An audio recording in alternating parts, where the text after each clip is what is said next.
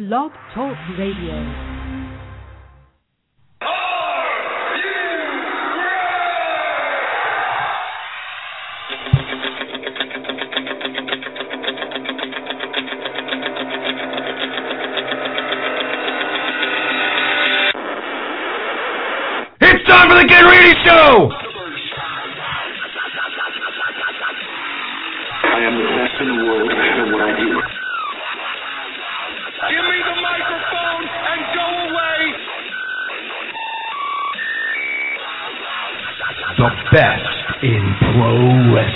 Talk.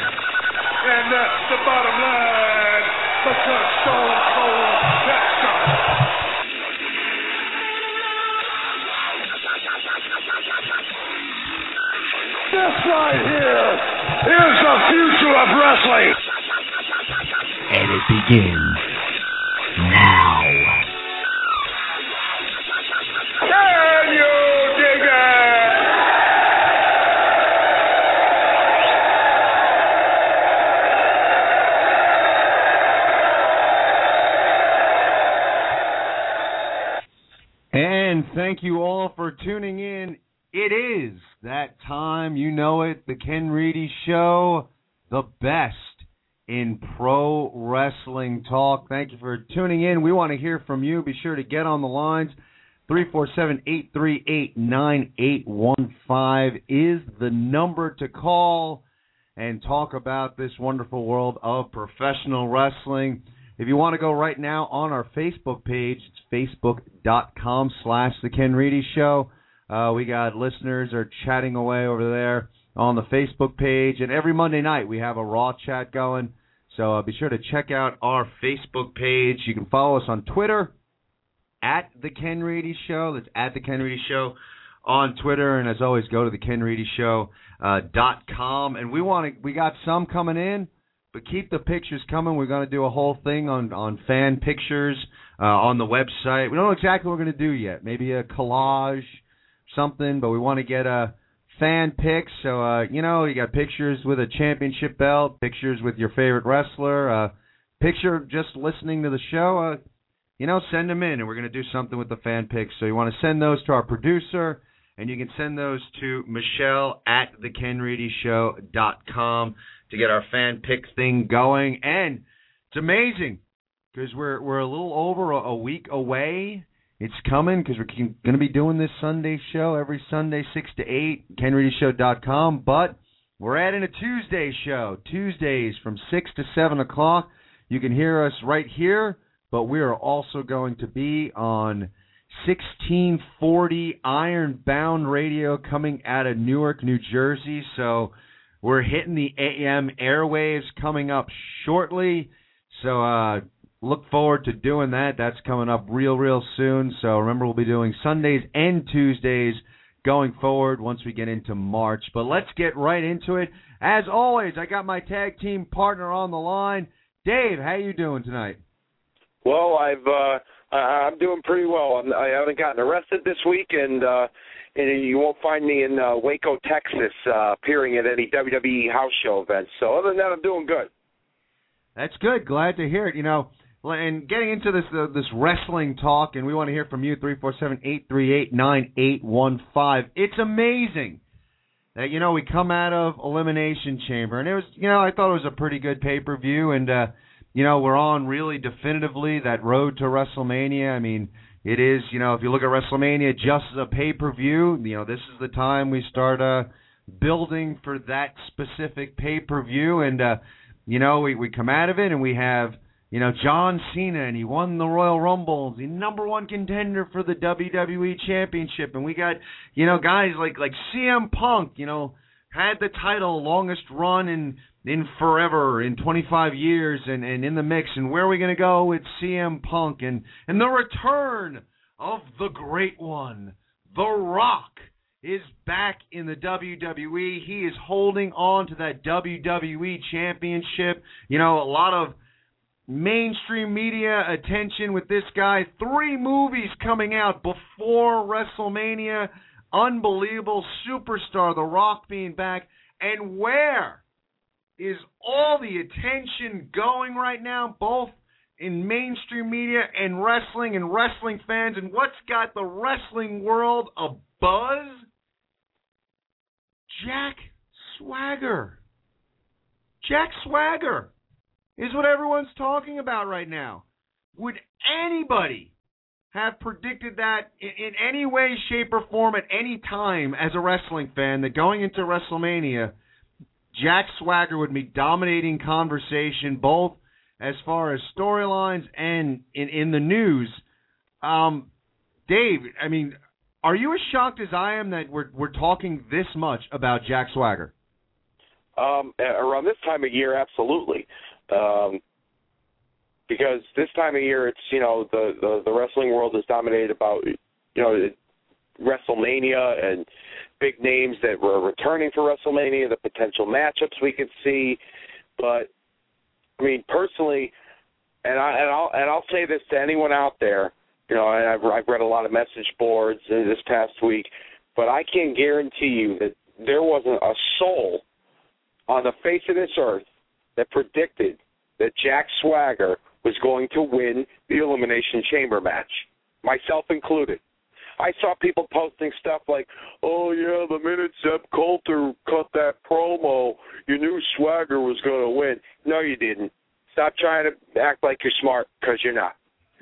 Secondly, nobody saw you know, no nobody saw that, and, and that was a shock in itself. I mean, I thought it was Jericho or Mark Henry that was going. I think I picked Jericho on last week's show, and then of course we go from that to now we've got a shot at the world heavyweight title uh, against Alberto Del Rio, and all of a sudden, um, one political analyst in particular by the name of Glenn Beck, and several media outlets in the mainstream media have pretty much castrated the Jack Swagger Zeb Colter storyline and their characters, um, which has gotten a lot of mainstream media attention. More so, in my opinion, than The Rock heading into WrestleMania, and The Rock is the WWE champion. Um, and then, of course, the DUI. I mean, he just got a DUI on Tuesday after they taped SmackDown. So, so he's been, you know, one after another after another in a three day span that's just continued to trickle down for the rest of this week. I mean, I I guess it's as good a time as any for for somebody to get some press, whether it's good or bad. I mean, he's had he's he's had some good press and some bad press this week, all rolled into one. So I I really didn't expect this.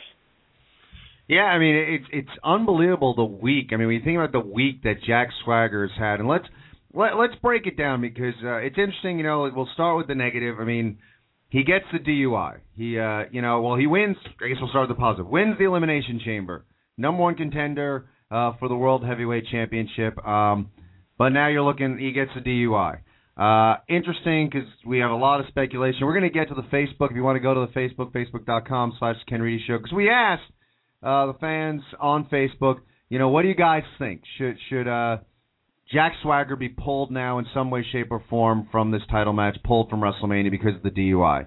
Um, and I think a lot of people thought he should be pulled. Um, and and there's a there's a few factors in this that are, are it's not just the DUI in and of itself, which is bad in and of itself. Um, but number one, I mean, Dave, you and I, I mean, we we've had jobs in our lives. Uh, you know, any job when you first start, you're on your best behavior. You show up on time each and every day, and then, you know, as time goes on, you start to figure out what you can get away with. I mean, that's human nature.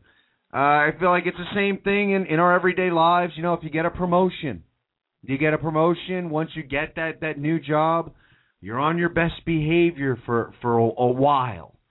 What I found disconcerting is – Swagger just gets this push and gets pinched for a DUI. And that that spoke volumes to to me, you know, as far as like well where exactly is is Swagger's head at?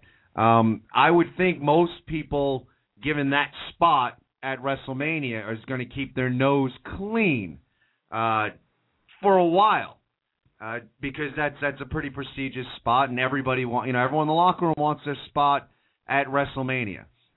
what compounded this issue for me was the fact that Dutch Mantell, Zeb Colter, um, his granddaughter was killed by a drunk driver less than a year ago. Uh, and he was involved a lot in trying to lobby for stricter uh, legislation. Uh, the, the individual that was involved in the accident had a number of priors, and uh, you know his feeling was this person should never have been allowed, you know, out of, of jail, and and he shouldn't have been out. If he wasn't out, then he couldn't have killed his granddaughter. So it's something.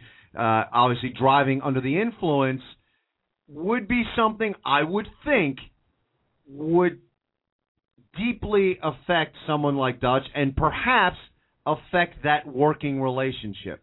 So it, it was coming out of Tuesday, this DUI, but then as the week went on, all this mainstream attention from Glenn Beck and Glenn Beck vilifying Jack Swagger's character.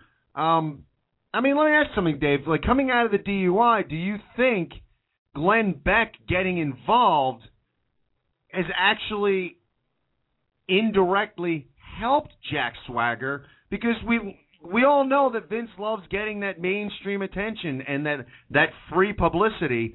And perhaps Swagger was due for a significant punishment but with the mainstream media kind of jumping all over it figuring you know what? We're going to keep him around for now. And what do you think of all this? Oh i mean this has been talked about to death for the past few days about what we should, what you know, WWE should do with Swagger. Do I? I agree with you. I think that this has indirectly saved his position as far as his push goes and his and his match with uh with Alberto Del Rio at WrestleMania. I mean, you you you think about a few you know things here.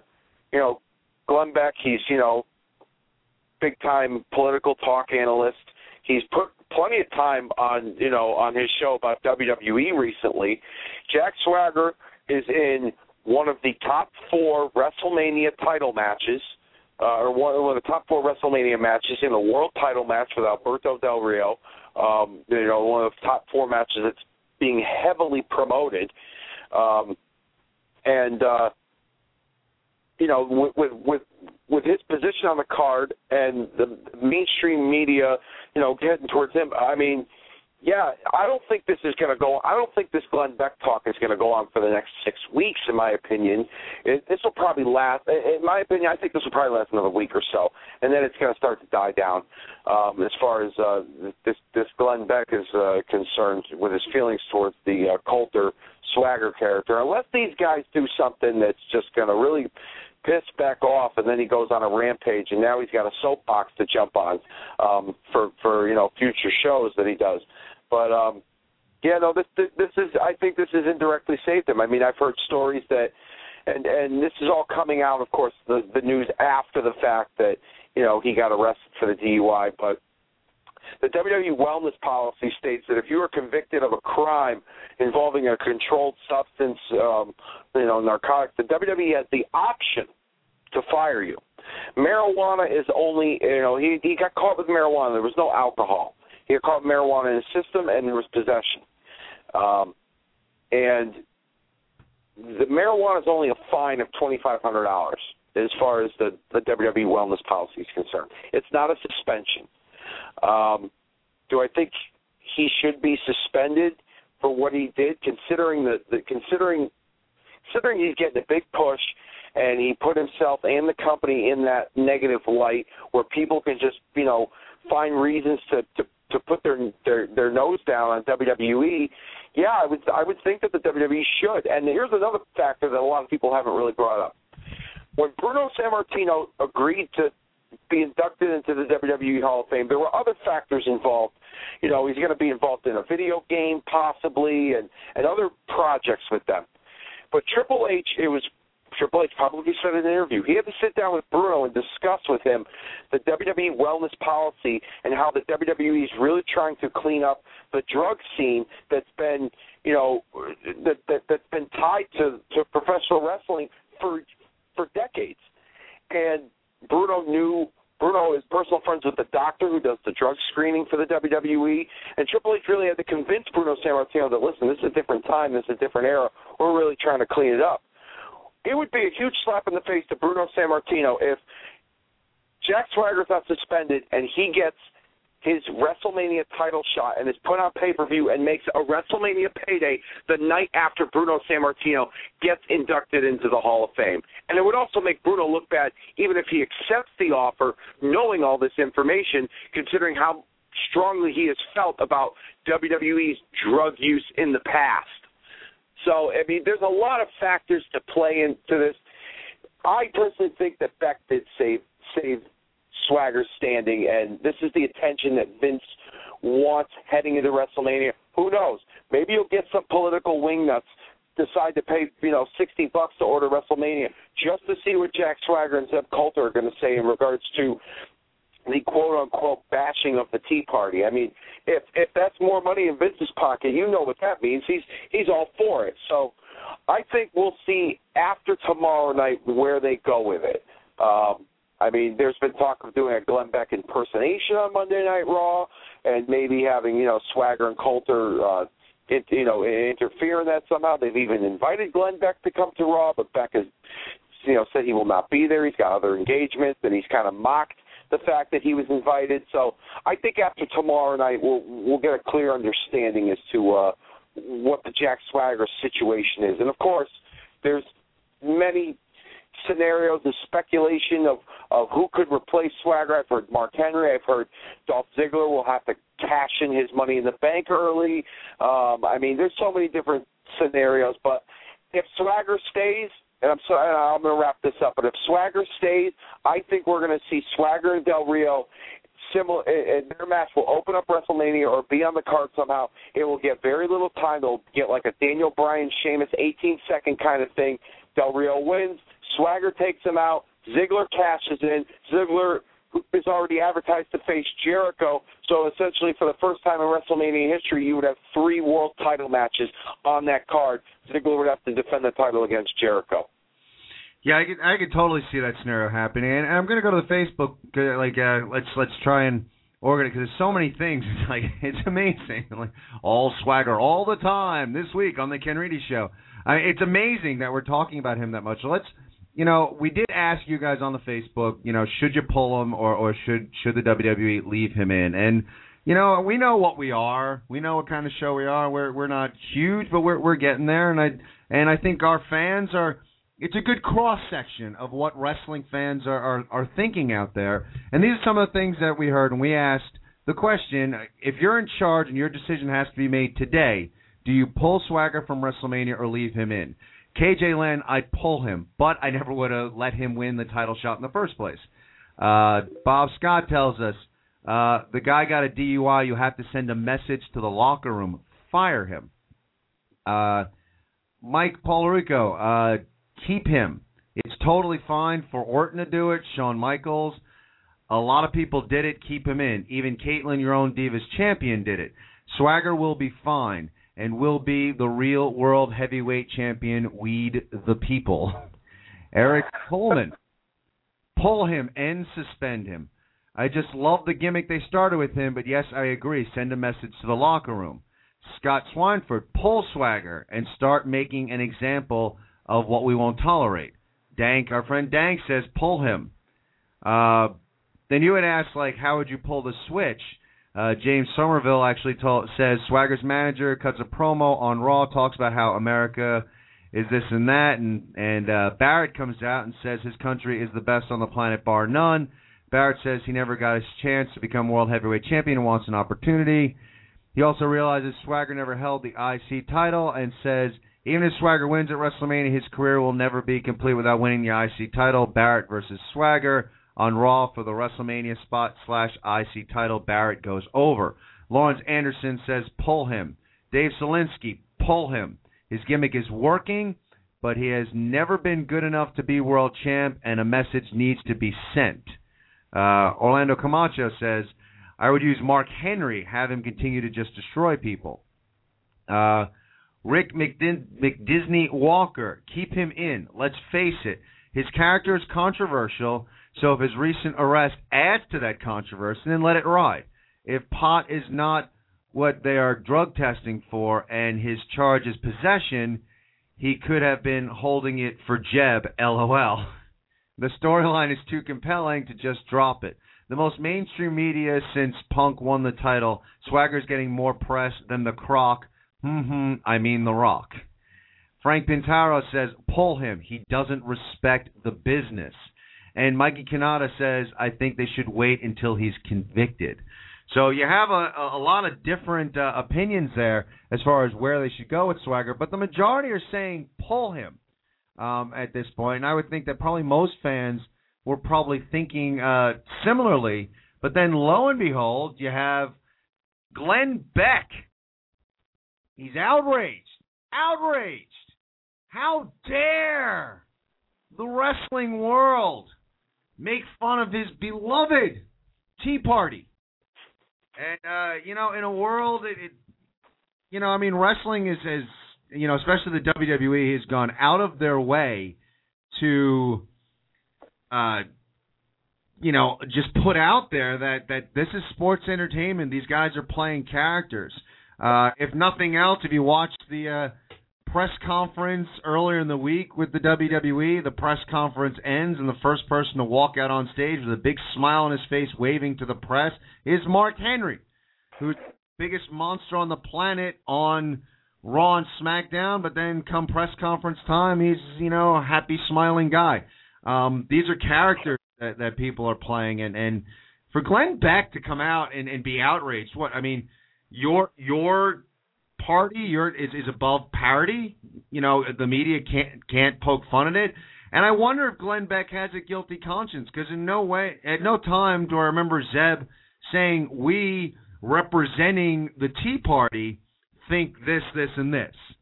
He's just, you know, he's a, a conservative redneck type character, if you will.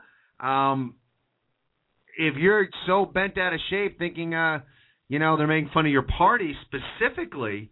Um, you know, I don't know. It's just it's it's interesting to me that he would, you know, take a stance and then kind of get a little nasty about wrestling fans and uh our our intellectual capacity and and uh you know how like well highbrow people and and smart people would not be watching wrestling um you know kind of nasty not only towards wrestling and the WWE and what Jack Swagger and, and uh, Zeb Colter are doing, but also nasty towards the fan base and uh, also he, he in his in his rants he, he ripped on NASCAR fans as well. So I think Glenn Beck definitely has uh, um, some very pointed opinions, not only about uh, the subject matter of the WWE, but uh, those of us who, who enjoy watching it. And um, I kind of took offense to him kind of pointing the finger like that. It was just it was nasty, nasty comments. Uh, anybody who is, and I'll put the the the, the ball back in Glenn Beck's court.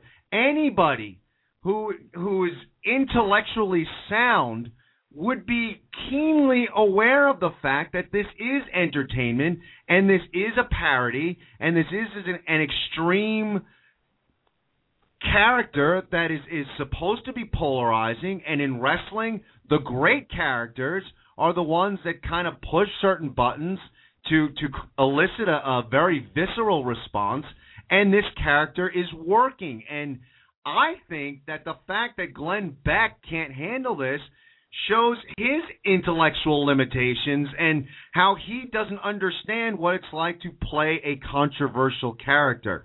So you know, there's my feelings on what Glenn Beck is saying. I I found what he said offensive to me because you can disagree with what the WWE is doing, and that's all fine and good. But man, like for you to to point the finger at at a, at a a fan base like that, millions of people worldwide who are into pro wrestling from all walks of life. Are there dumb wrestling fans? Absolutely. There are also smart wrestling fans. There are wrestling fans that are white, black, Chinese, southern, northern. They're worldwide. I mean, to, to just to overgeneralize, well, if you watch wrestling, you're of this intellectual capacity was just, you know, shame on you, Glenn Beck. And it just, what you've done is actually, you've made the Tea Party look worse. And for anyone who maybe would want to or, or, see what you're all about or see what the, the Tea Party is all about and, and kind of learn a little bit about politics, uh, Glenn Beck to me would immediately turn me off to whatever he happens to believe in because how do you paint such a broad brush over an entire fan base? I, I just I didn't like the way he addressed it. He could have just went after the WWE and said I don't like this character. I mean that would have proved him to be ignorant enough. But then to to point the finger at the fan base, I, I just found highly disrespectful. And your thoughts, Dave? I know, I, I completely agree with you. There's one point he made early on in his rant where he said that he he highly doubts that New York Wall Street people watch wrestling. If he's you know smart on his research, the WWE is a publicly traded company on the New York Stock Exchange. You moron! I mean, I I did. I, I didn't get that, you know, the whole rant against people. You know, he, he even took it, like you said, he took a dig at NASCAR. Um, you know, there's there's millions of people. You made the you made the point. You know, millions of people worldwide. There there there there are different kinds of people in all facets of life. Yes, like you said, there's dumb wrestling fans. Hey, there's there's dumb sports fans. There's dumb politicians. There's you know there's smart politicians. There's smart sports fans. So for him to just rip on people, I think that was just a tool to get people to listen to his show, to call in, to to to, to generate some buzz for him because his show obviously is not doing as great as the Ken Reedy show. But but I just I you know when when politicians and like the Parents Television Council years back and and and other groups have gotten involved when it comes to wrestling like they just it's just something for them to complain about. You know, it's like they, they, it almost seems like they got nothing to do and they need to they need something to complain about. I, I just don't. I didn't get the whole thing. I don't really pay attention to it. I mean, I paid attention to this story because you know it's part of my job with the news and and and for this show to discuss this. But I watched that video that you that you know was posted on the Facebook page earlier, and I was just it was just it was just like a collective bashing of like you know just human beings overall like like like to me, like I, I we're probably not the only show out there that's going to rip into this guy Glenn Beck, and I hope that you know everybody else that has a wrestling radio show, you know, does exactly what he did to us wrestling fans because I just don't think it was necessary for him to go that far. Well, it's funny because I, I almost feel like, which is ironic, uh, you know that that in some ways, you know, maybe Glenn Beck is actually using wrestling. You know, he's jumped on this. You know, maybe he needs. You know, we talk all the time about wrestling and and you know liking that mainstream media attention and, and looking for that that free publicity. I mean, hell, maybe Glenn Beck is the one. I mean, we're talking like you said, publicly traded company, so there are a lot of people in New York that are paying close attention to what the WWE is doing. WWE worldwide global entertainment entertainment multi-billion dollar industry. My thoughts are that Glenn Beck is not a multi-billion dollar industry. So perhaps in his way, you know, he saw this character and thought, "Hey, maybe I could get some attention from the WWE." But uh, you know, maybe he's desperate for it. I, I just, it, it just was, it was a, it was a poor tact. It was, it was, it was ignorant. It was, it was poorly thought out, and, and it just, it, it it came off as as prejudicial and, and biased, and, and it it, it to me it's a guy that look I listened to it because again we do this show and you want to hear both sides of the argument, so I wanted to hear what Glenn Beck was saying and what his problem was uh, with the character. And his his response came off as as very uneducated and and prejudicial. And I, I was unimpressed with with how he he presented himself. And he didn't he he tried to he tried to present himself in a way that you know I I don't like how they're making fun of uh my party and, and my beliefs and and that's cool. I mean that just shows the character's working because you want to elicit that visceral response. But once he got into you know ripping on wrestling fans like where exactly are you going with this i mean what's the point there i mean there there are, there are republican wrestling fans i would guarantee you that there are wrestling fans that are members of the tea party and there are Democratic wrestling fans. It just it it, it came off as as just cheap shock value crap radio that uh you know, I, I just thought Glenn Beck came off as, as fairly uneducated. And in an effort to present all sides um, of the argument, and, and I, I'll be the first to admit, I do fall more on the liberal side of politics. And uh, but you know, I wanted to go and and get some, you know, some input out there. And there's a gentleman by the name of Michael Ilians who is uh, works a lot in the New Jersey. Uh, actually the Conservative Party. He was in the Republican Party. He left the Republican Party in Jersey to uh, help lead the state's Conservative Party. So, uh, and as it turns out, he was also a professional wrestler. Uh, years ago, he wrestled for 14 years under the moniker AJ Sparks. So Michael has a, a unique perspective on both the, the industry as well as uh, politics.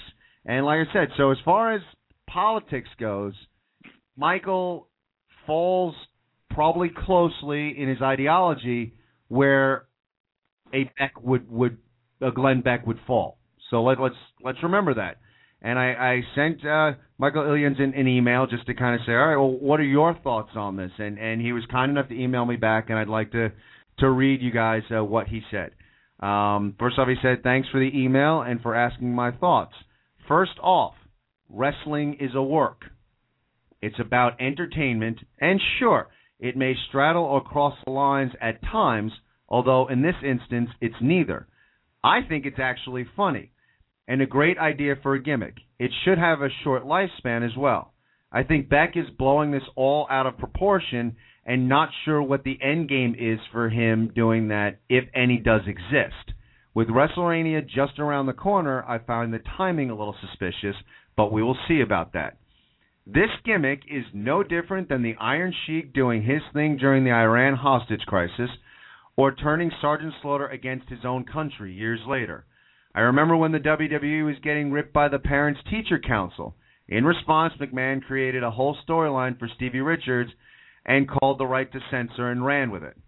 It's a business and it's called Sports Entertainment. Thanks again. If you need anything more, please let me know, Michael.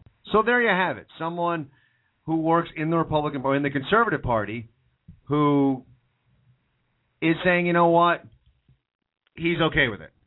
And I, I it's it it boggles my mind when you when you look at entertainment and and media and uh you know, it's it's just like this Saturday Night Live. There's there's all sorts of things in media, and and the idea that that Glenn Beck thinks he's above parody, and and, and like your your political ideology, we can't make fun of. We can make fun of other things, but we can't make fun of your ideology. Just uh, I don't know. It, to me, it speaks volumes on the type of person Glenn Beck probably is.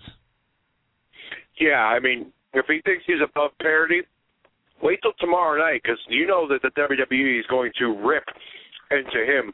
I mean, they're gonna they're gonna make mention of him on television, and there will probably be somebody impersonating him. They'll probably do some sort of skit of some sort. I mean, you remember a few years back when they had um when the when the owner of the the Denver Nuggets, the NBA basketball team, they were supposed Raw was supposed to run uh their show that night on on uh, in, in their arena, and the Nuggets had like a playoff game or something of, of that nature, and WWE you know, already had signed the lease for the building, and there were some issues with that, and they had to scramble to find somebody to host the um the event.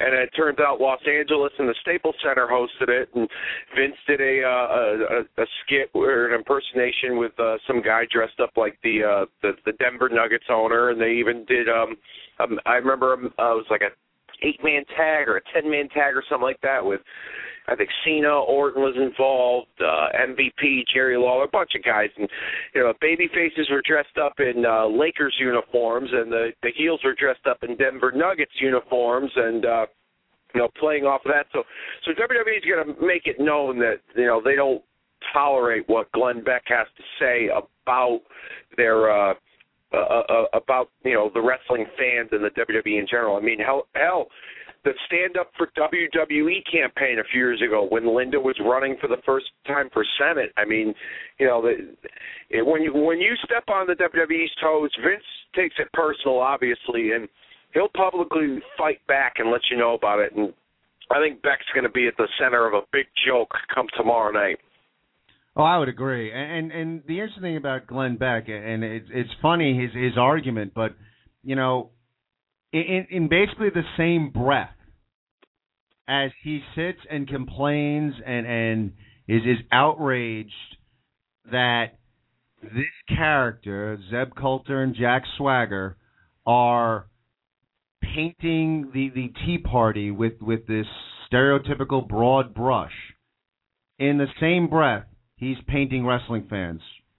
You know, it's just like what he's upset about. He's doing the exact same thing, and and in in his in in wrestling's context, it's entertainment. When coming from Glenn Beck, it's just mean. It's just mean spirited, and, and you know, it, it, to me, it's just like it's it's it's shoddy political shock jock crap. Um, and you know, I guess that's what Glenn Beck is all about. I get, you know, I I knew there was a good reason I didn't listen to him. this is the most I've ever listened to Glenn Beck ever. Um, and again, which which tells me that maybe he needed the uh, he needed the media attention from the WWE because I would never listen to him. And uh, you know, now it's like I'm sure there's a ton of wrestling fans out there. there. I bet there's probably wrestling fans that didn't even know who the hell Glenn Beck was. And it's like, oh yeah, yeah, let me listen to what this guy has to say. So, uh, you know, maybe Glenn Beck should be thanking the WWE. Um, what do you think about this? Three four seven eight three eight nine eight one five is the number to call. We got a full bank of calls, so we're going to go out there right now, get what you guys think. First off, we're going to go with Tony. Tony, are you there? Yep. How you guys doing? Doing all right. How you doing, buddy? I'm doing all right. Oh man. So what do you think? You know, this whole Jack Swagger thing uh, between the DUI and uh, potentially getting uh, suspended and Glenn Beck getting involved. And what what do you think of all this? I think the whole thing is a big train wreck. Mean, it's, you know, it's just like, I mean, first, you know, I mean, Swagger winning the chamber. I mean, I didn't see, you know, you know like you said, you know, no one saw that coming. I didn't see it, you know, happening. Um, but the whole, even like the whole storyline with you know him and Dutch Mantell or whatever you want to call him, you know, was just you know was him saying you know it's like oh yeah they're anti anyone who you know like who's not American or whatever, and it's like even like on SmackDown when he went up to you know like when he they were with uh, Wade Barrett in the back and he was like oh you're from England you're taking uh, you're part of the problem too because you're taking jobs from Americans. It's just like uh, I just you know it's, uh, it's the whole you know it's like you know Southern heel you know heel American or whatever. I I just think it's it, it, I don't know. I I think it's kind of a bad taste, but um, yeah, it's yeah, because but uh, they did I, um they did have a um Dutch Mantell and uh, Swagger. I guess I don't know if you saw it. They had a video, like a you know, actually telling Glenn Beck, hey, this you know this isn't real. This is sports entertainment. You know, Del Rio's the protagonist, we're the antagonist, blah, you know, all that kind of stuff. You know, and he kind of you know he he ripped him for uh you know for, for uh, he ripped Glenn Beck for uh, basically doing that. You know. Let me ask you, For, uh, what did you fans think of that? Because cause some, you know, there's some wrestling fans that uh loved it, and then some wrestling fans that uh, you know, weren't crazy about the fact that uh they broke kayfabe like that. Um, what did what did you think of that video? I was actually okay with that. I mean, I actually, you know, it was actually, you know, because he was actually telling, you know, it's like he was, like I said, he was telling Glenn Beck, you know, it's like, hey, this isn't real. It's, you know, it's, it's, it's, it's, it's you know, it's, it's entertainment. It's part of a show, and blah blah blah, and whatever. So, you know, it's as dumb as the storyline may be, you know, it's, but it's, uh, it's. I say, you know, I mean, as far as Glenn Beck, I don't know. Like I said, I've, I've never, I've never seen him before. I've never seen him before, and that's all. But it's just like, you know, it's like, I, he just seems to be like, you know, like with the, like I, I how often have we, you know, it's like happened before where you've had people in, in I think you know in the media or whatever, and it's like, oh yeah, wrestling is that you know it's that fake stuff. People will watch that or you know morons or whatever. You know, it's just like it's like okay, and now we got another. Here's another one. You know, it's like if they do a skit with him, like an impersonator tomorrow night. Oh my god, that segment is going to be so bad if they go with that. they're gonna. I mean, they're gonna do something. I, I can't now. They may do something with an impersonator, or they may just, uh you know, do something with uh Zeb and Jack, where they just come out and, uh you know, rip on Glenn for just not showing up and and being chicken. I mean, who knows uh, where they're gonna go with it, but. uh yeah, like Dave said before, I mean they, they they're going to do something. There's no way they're going to let uh, Glenn uh, backing out, and you know Vince is always he's had a history of it. Uh, you know he doesn't take kindly to, to that sort of crap, and uh, you know, and, and that, again, and I can't stress that enough. You know, Glenn Beck, I, I get it. You know, and, and again, uh, the good characters kind of, you know, kind of they hit you, they hit you in the gut. You know, and and that's that's when it, to me that's when a character's working. So you know, if Glenn Beck wants to get on his radio show and and and say, you know, I don't like this character, I don't like how it's portraying uh certain beliefs, I don't like that it's it's uh you know, I'm a Tea Party member and and I believe in this stuff and and I find this offensive. That's one thing. And I disagree with them on that, but that's one thing and I I can respect someone who's going to come out and say that. Where Glenn Beck loses me is is the way he talked about wrestling fans. That that's where it goes from all right, you know, Glenn, you're entitled to your opinion to Glenn, now you're just you're just being nasty. And uh that that's kind of where Mr. Beck loses me. I mean, when uh, did you did you hear some of the stuff that Glenn Beck uh, said about wrestling fans, Tony? No, actually, I didn't. I didn't see the video. Um, yeah, I just figured, okay, it's another guy ripping on us on wrestling fans again. I just figured, okay, yeah, I I I I, I, I, didn't, I didn't hear it. As wrestling fans, we we put up with that all the time, and you know, it's just one of those things where like I you know I, I don't need to hear it again. I don't need to. This guy sitting you know in front of a microphone is you know I'm I, I'm not to go and, and I'm no better than anyone else. You know, I, I mean, the arrogance of this man to to sit there and just you know take this attitude that almost because he doesn't watch wrestling, he's better than me. That that was that essentially that's his attitude that he's a better human being, he's a smarter human being, he's just just all around better than the rest of us because he happens to not be a wrestling fan. And and to be honest, I, I took offense at. it. I thought there was uh, it was just shoddy journalism, and and uh, I it, I find it hard to to re- respect somebody who's going to you know talk like that about a, a specific fan base, and and it's a it's a group of people essentially. I mean, it's a group of people. So whether like when you talk about things politically and you look at groups of people, you know, groups of people can be, you know, I mean, it's not looked at in the same vein, but groups of fans, uh, races, sexual preference. I mean, these are all groups. And and Glenn Beck took it upon himself to to look at a one specific group and say you guys are inferior to me, and and that to me is is just intolerable. And I, I'm hoping that whatever they do, and, and Dutch Mantell is a seems like a real bright guy. Uh, whatever they do to make fun of uh, Glenn Beck on Monday, I'm I'm actually looking forward to it. I think it should be uh, pretty interesting. Uh, you know, we're we're getting into all the politics things, but I'm curious, Tony, with the with the DUI when that broke, would you uh, would you have pulled uh, Swagger from the main event, all the the World Heavyweight Championship match, or you keep him in? Ooh, man, that yeah, that is a tough call. I mean, isn't like isn't isn't that that technically a, a wellness policy violation? Getting getting busted for uh, for that. No, it's not. It's not a wellness. I, I read the I read the, the the statement. It's not a it's not a wellness violation if you get busted for for um. I mean, the only there's no suspension. There's not the street the the the three strike rule. Excuse me. There's a twenty five hundred dollars. There's a twenty five hundred dollar fine if they test, and if a test comes back for marijuana being positive, because they test for multiple things. I don't know specifics, but I would assume human growth hormone and steroids, and um, they test your your your, your levels as far as um, as far as uh, you know what kind of prescription medication you're taking. They could tell if you're abusing it or not. Um, but they did say, like I said earlier, if you are convicted of a crime um, involving a controlled substance, a narcotic, um, the, the WWE has the option to fire you, regardless of how many strikes you have. Um, so they they they have uh, unless they've come up with their decision, you know, uh, they they have they have uh, you know plenty of uh, thinking to do in regards to what they're going to do with him. Yeah. So so as to what to what to do with him, I don't know. I mean, maybe uh, maybe like your idea, like what you said earlier. You know, it's like do like the like a re, like uh, just have Del Rio just like you know squash them and then have to like also go cash in and and uh, I, you know at uh, WrestleMania or whatever. I mean I don't know. I'm I mean like Del Rio Swagger. I mean I don't know if anybody. I mean I don't know when it happened. You know, it's like when when it first happened last week when he won the Chambers. Like I don't know if anyone really buys that as being a uh, a legit you know top match. You know, because I mean you know it's like you know because it's it's Jack Swagger for God's sake.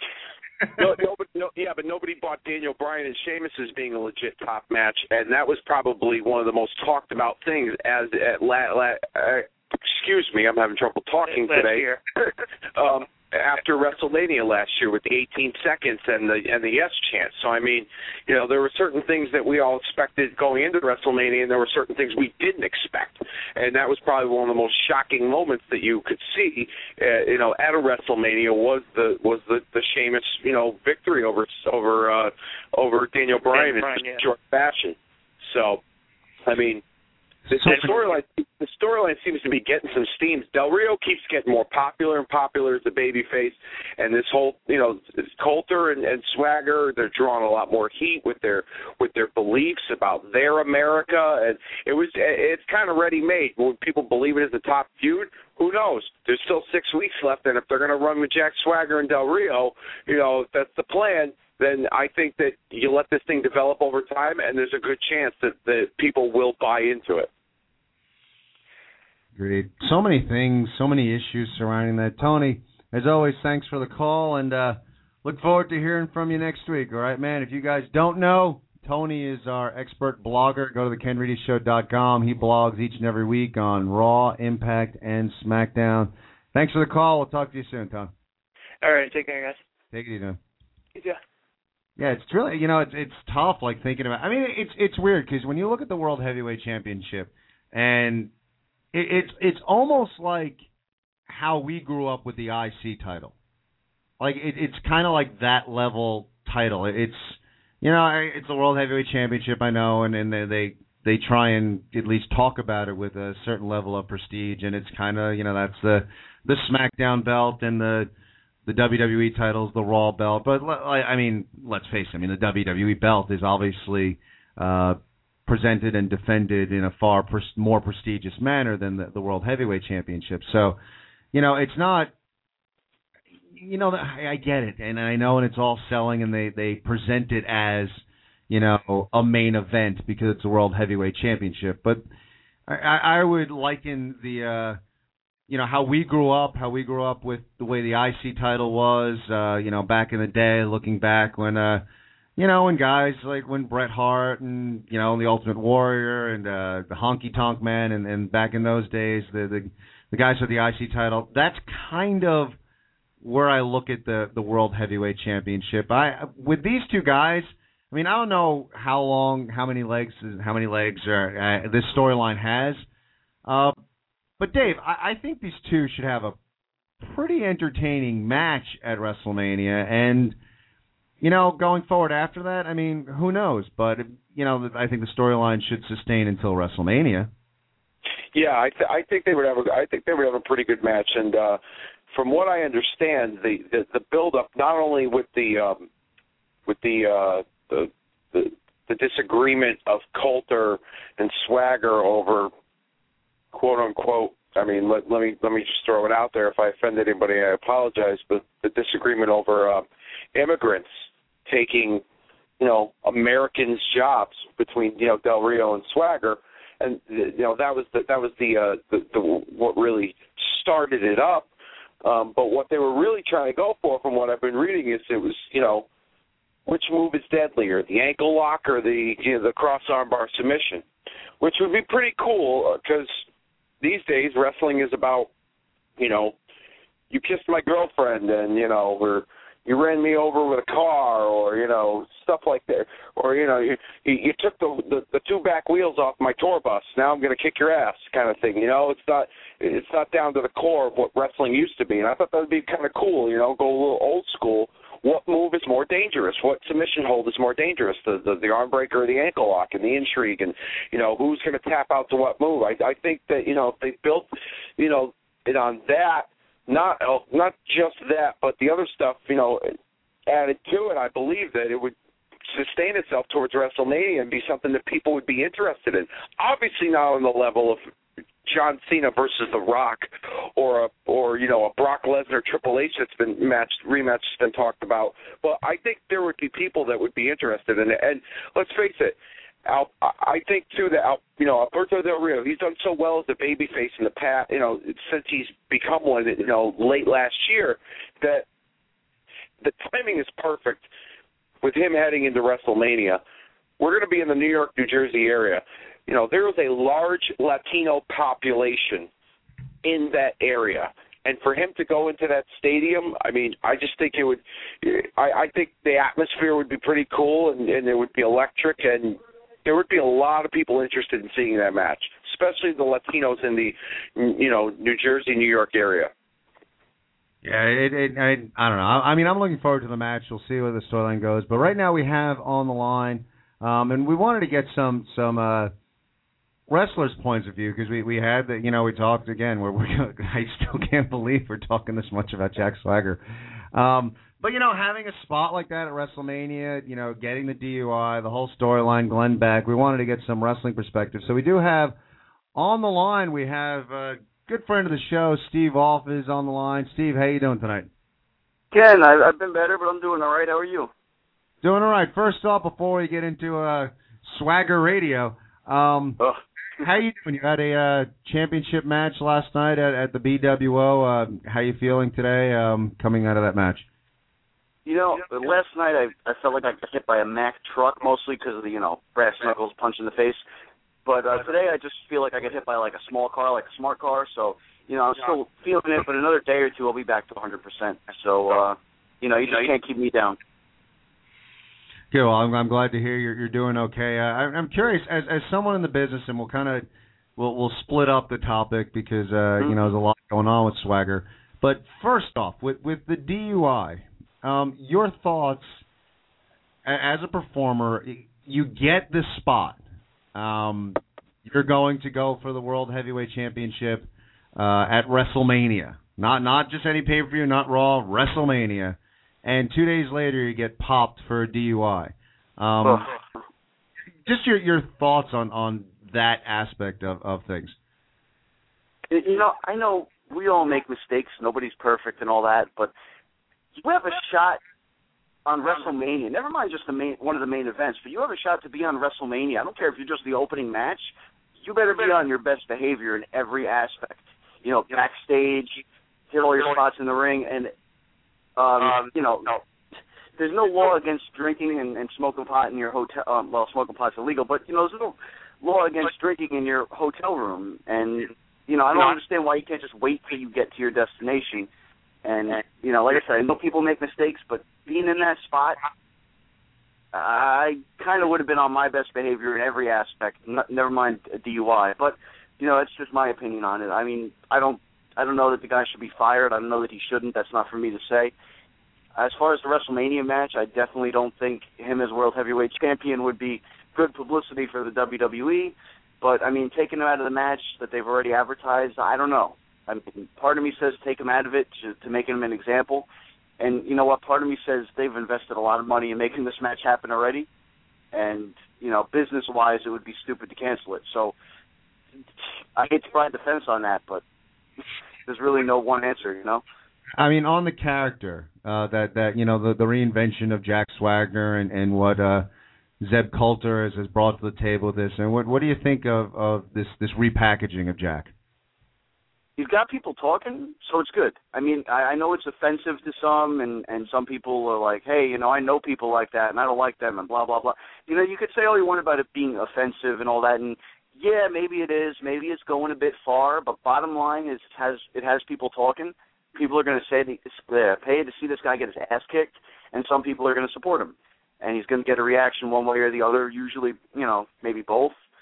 I would think some people support that uh what he's saying and then some don't. So, you know, kind of like a John Cena situation, like on the other side of the coin. You know, I see it definitely being big money one way or the other. So what do you think of of Glenn Beck's opinion? Uh, Glenn Beck, uh, for the lack of a better term, is an asshole, and he has no idea what he's talking about. I mean, he's judging an audience that he doesn't know. Like if he were a wrestling fan and he said that, I would still disagree with him. But at least he has some grounds to formulate an opinion. You know, I mean, he has a right to his opinion. That's America, you know. But you should probably think about, you know, learning what you're talking about before you talk about it. That's just my opinion on that. Do you, as as someone in the business, I mean, do do you, I, I mean, do you do you find it offensive? Do you, do you you just think? I mean, you know, and I'm okay with, you know, yeah, okay, fine, Glenn Beck's an asshole. Um, yeah.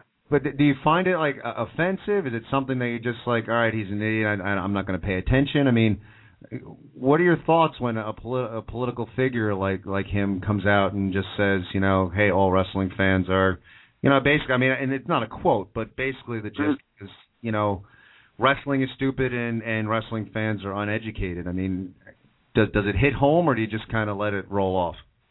It might if it wasn't coming from a politician, but I mean, come on. This guy's a politician. They make a living off of being full of crap, and I don't think they have a clue about their job. Never mind mine. So I don't find it personally offensive. I find it laughable, but I can see why people would be offended by it. I guess.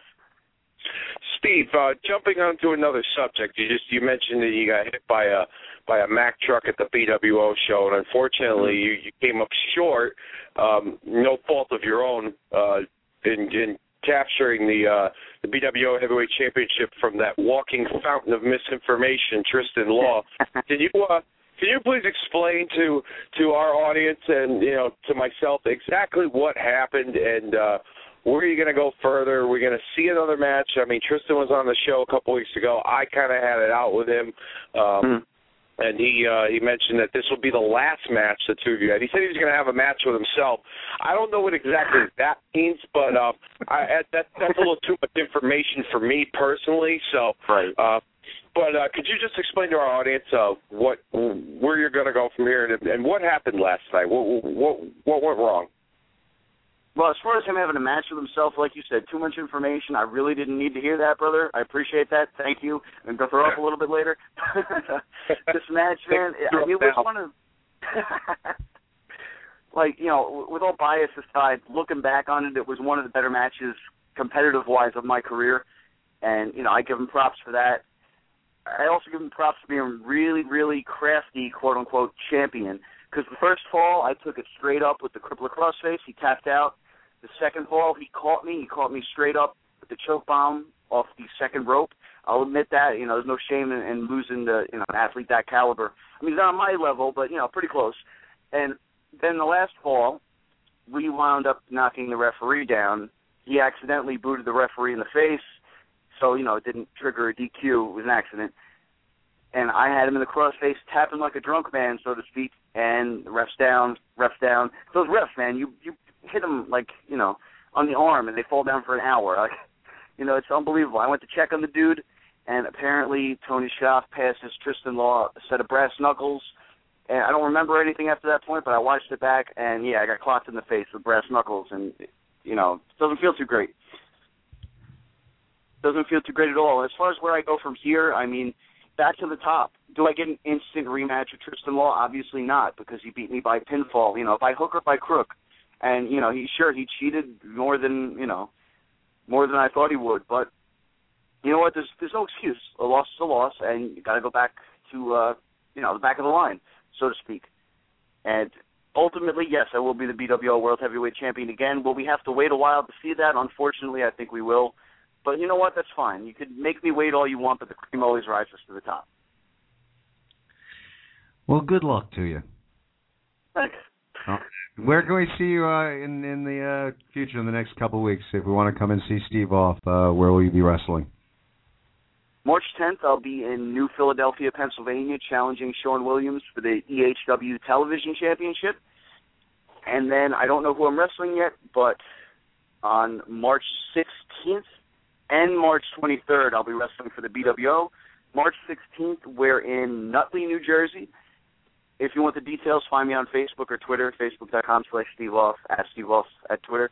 And the 23rd, where I believe in Ventnor, which is down by Atlantic City, it's Ring of Honor invades the BWO.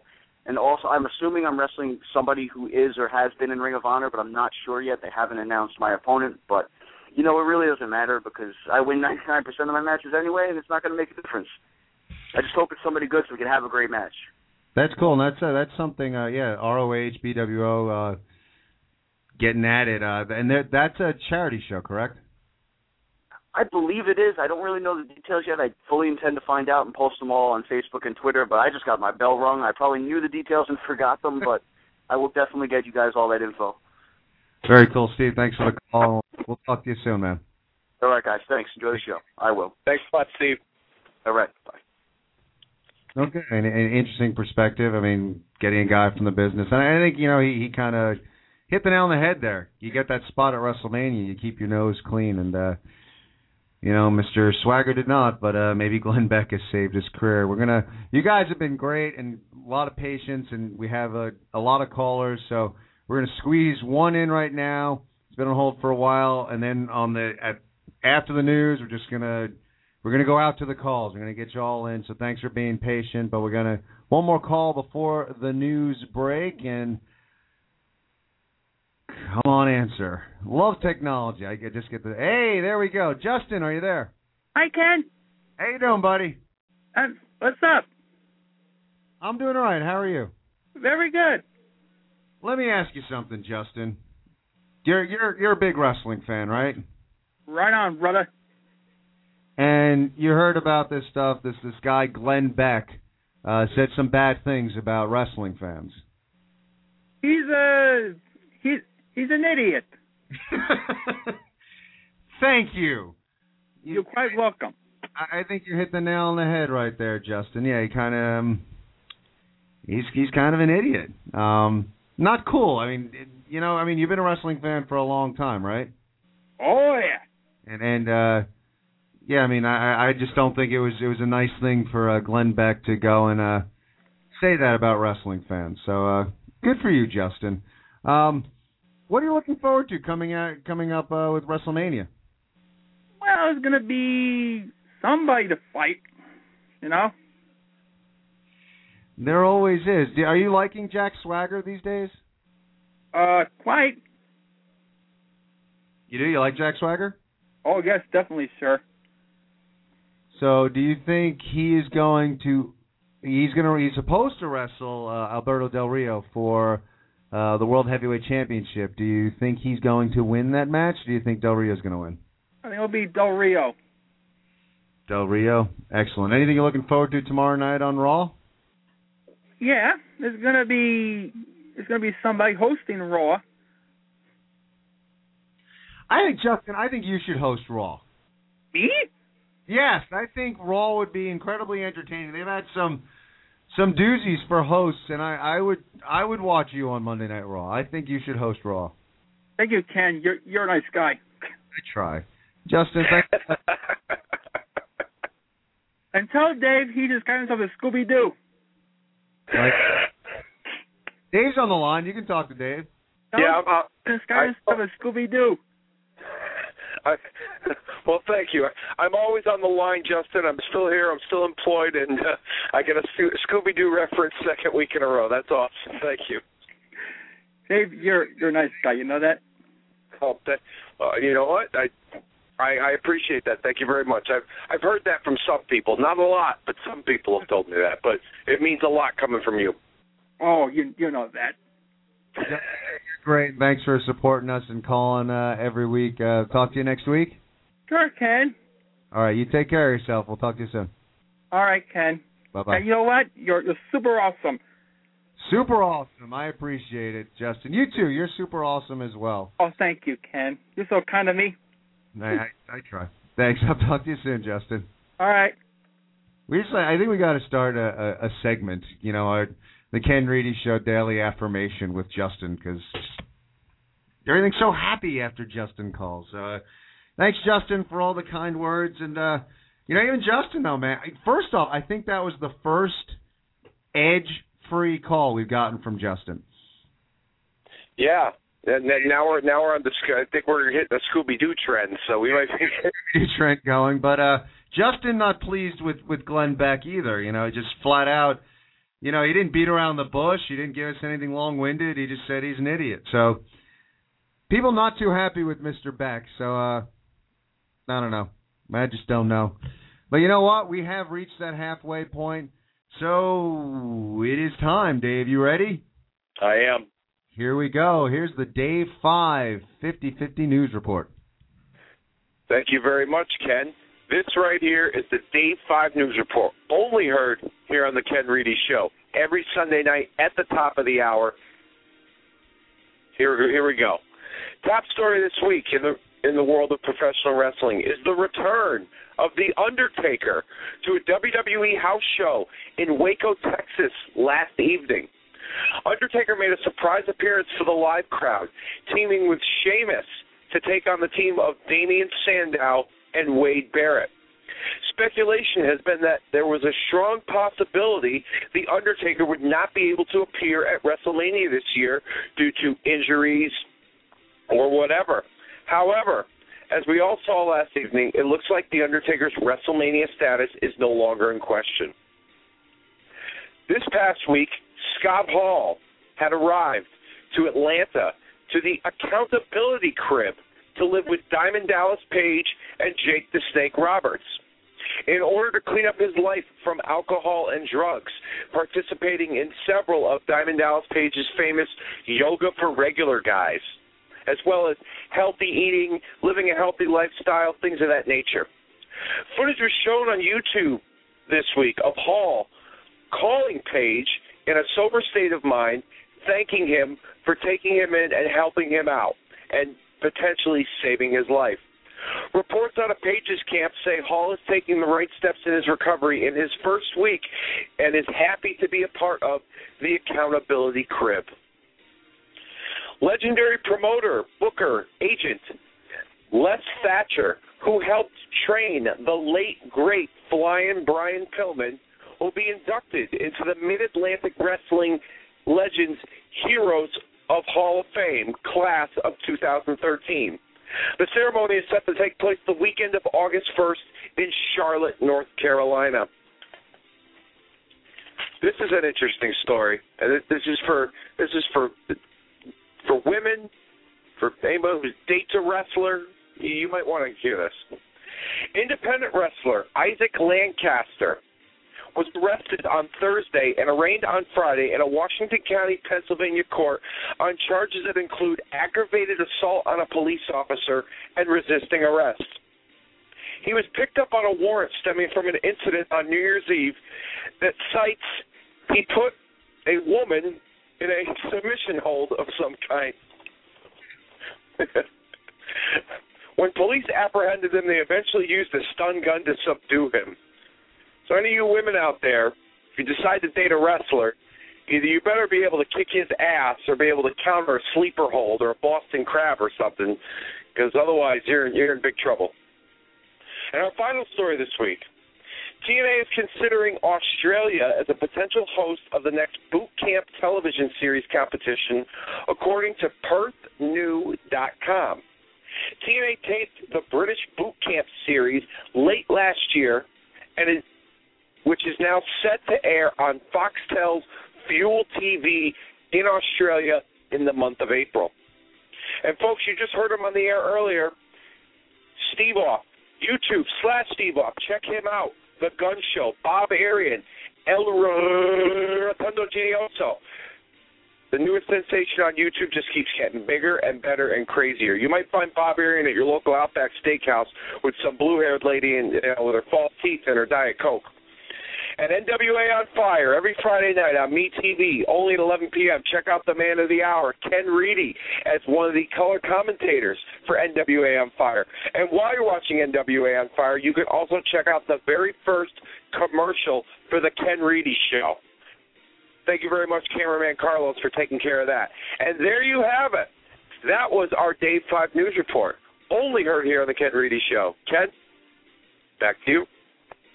All right, lots of lots of good and interesting stuff out there on on the news. You know, great actually. You know, let, let's let's go. Let's move past the first hour. And uh, big thing, man. I, I mean, the Undertaker uh, coming back around uh, last night uh, at a house show. Um, interesting that he, he makes his uh, comeback at a house show. So. Uh, looks like we're gonna have Taker at WrestleMania, which is awesome.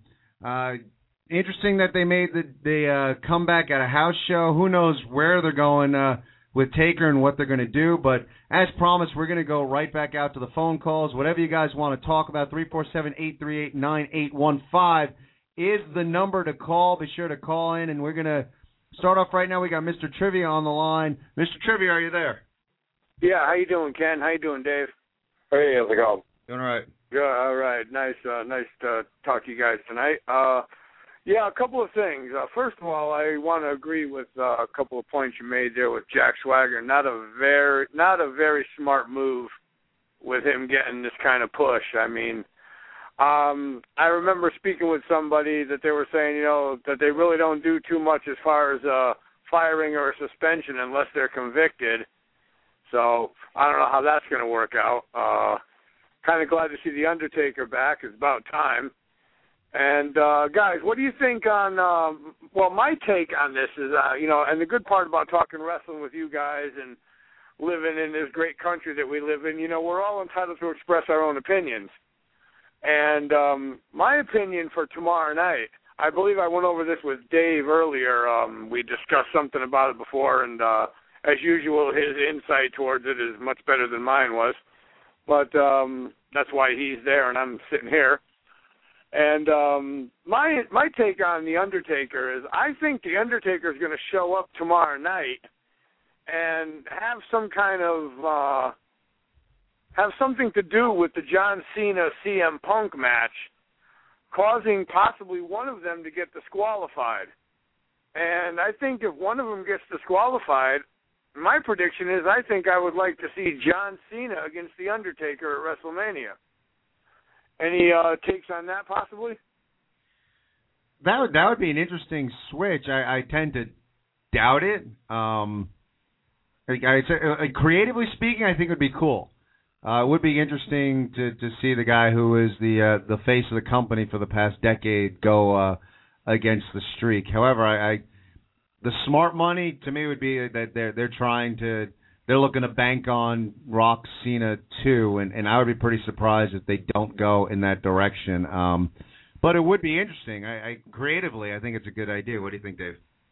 Yeah, I, I'd like it. I'd like to see it. It's been a match that's been talked about for a long time, but like you said, um, you know, they they are banking on Rock Cena too. I mean, they've they've even gone as far as in some of their you know promotional uh, advertising to uh, cable providers, you know, hosting WrestleMania. Will they will be airing WrestleMania? Excuse me. Um, that Rock and Cena will be facing each other in a match. Um, it would be a cool creative switch if they did it. Um, I've heard possibilities of them doing it next year. Um, you know, with the Undertaker and John Cena in New Orleans at WrestleMania 30, if it's his last match, uh, meaning the Undertaker. So, um, but I think uh, Undertaker Punk. I think this. I, th- I think it's in, essentially it's going to help Punk even more. I mean, Punk's Punk's long reign with the title has helped him. His uh, his, his series of matches with The Rock and and, and the uh, the feud with The Rock has helped him. Um, and putting him in there with Undertaker in, in in a match with the Streak, whether he wins or loses, and you know, we could speculate on that in the coming weeks just being associated with him, I think, and he's gotten a lot better since their first feud about four years ago. So I think this will definitely help his stock in WWE even more. Um, so I think Yeah, that that- the, the smart money's on Undertaker, CM Punk going into WrestleMania 29.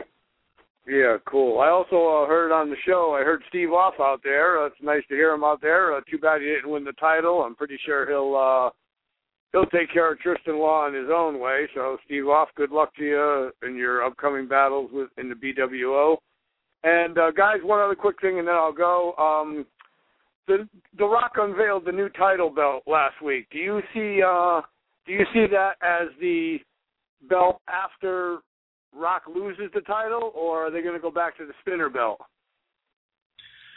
It's a good question. I think they're going to keep this belt. Uh, earlier in the week, uh, I think it was actually later in the week. Uh, Sheamus actually tweeted a picture of the belt with uh, shamrocks on it. Um, I think like when you see the, so the side panels on the belt, and they uh, right now they have the Brahma Bull. Um, I'm getting the impression that they're going to keep the you know the front belt, the the main buckle, I guess, if you will. The front of it is going to stay the same, and depending on who has the title, uh, they'll get something on the the side plates uh, that's a, an emblem symbolic of of their character. Um, yeah, it's interesting that we didn't talk about the new belt. Uh, well, just curious, like what do you, what do you think of the new belt there? Uh, myself or uh, Mr. Trivia? Mr. Trivia, what do you think of the belt? Well, I think I think it uh, it actually looks pr- uh, really nice. I mean, you know, the the spinner belt's been around for like eight nine years now, and you know, I mean, change is good, and I I actually like it. I mean, it's it's sharp. It looks like uh, it, it looks like a, a a regular wrestling title belt, unlike what The Rock said, where you know the spinner belt looked like a toy, and so forth and so on. But it is a prestigious belt, regardless if it's uh, regardless of what it looks like. But I really think that the new belt he unveiled has a little more um uh panache to it, so to speak. It makes it like like CM Punk said, "Oh, I want that that belt," instead of you know not saying he wants the belt because he wants to beat The Rock. I think you know the belt looks really nice. I mean, it, it's sharp. The spinner belt, you know, like Rock said here, take this, put it in the Hall of Fame. You know, and you know, I, I'd like to see him stay with that belt and uh, you know maybe get rid of the spinner belt. But guys, hey, good luck on 1640. I'll be catching you, and I'll be talking with you tomorrow on the Raw chat. Thanks a lot for the call. I appreciate it. All right, guys. Bye bye. Thanks, Mr. Trivia. Yeah, lots of lots of good stuff coming from from Mr. Trivia. Yeah, I mean, I you know the thing is, it's it's funny. I I would, you know, the the swerve. They they all of a sudden it's hey, look, we're going uh, you know, Undertaker versus Cena. That'd be cool. I I just I I don't see that. I I just don't see it happening. I just feel like they're they're they're kind of locked in, but we'll see. Stranger things have happened. We're gonna stick with the calls. And uh let's see, I got a, 201 number here. Uh caller, are you there? Caller, we got a 201 number. Oh, senor. Hey, it's El Rotundo. Hi, hi, senor. Hi, it's great to hear from you. You know, I'm really glad that you called in tonight. Uh, uh you know, of, of any other night because, you know, Jack Swagger, uh, preaching on and on, uh, on WWE television on how he's against immigrants coming to this country and taking American jobs, and I would like to hear El Rotundo's take on what Swagger's saying as far as immigrants in this country. Uh, well, El Rotundo doesn't know who Jack Swagger is.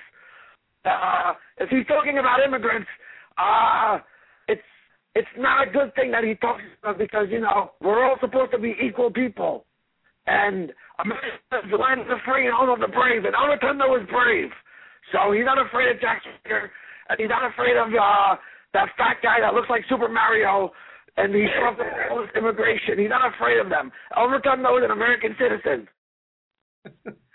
oh, you are an American citizen? Yes, I I have my citizenship now, so anything that Jack Swagger says, it's like I'm rubber and he's glue. It bounces off of El Rotundo to him.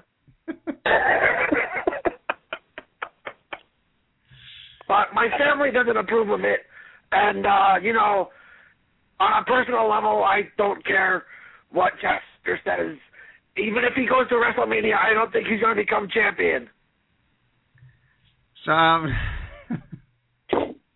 what have you been up to? What what you, what's going on with you? I mean, you're you're one of the stars of the Gun Show. Uh, yes. How's it going with you? Uh, well, El Rotundo went to the uh, PW show last night, and of course I couldn't get in because I didn't have a ticket. But uh, I stood outside and I waited for Singer Bones, and he left without me. So I had to walk home in the rain, and I got sick.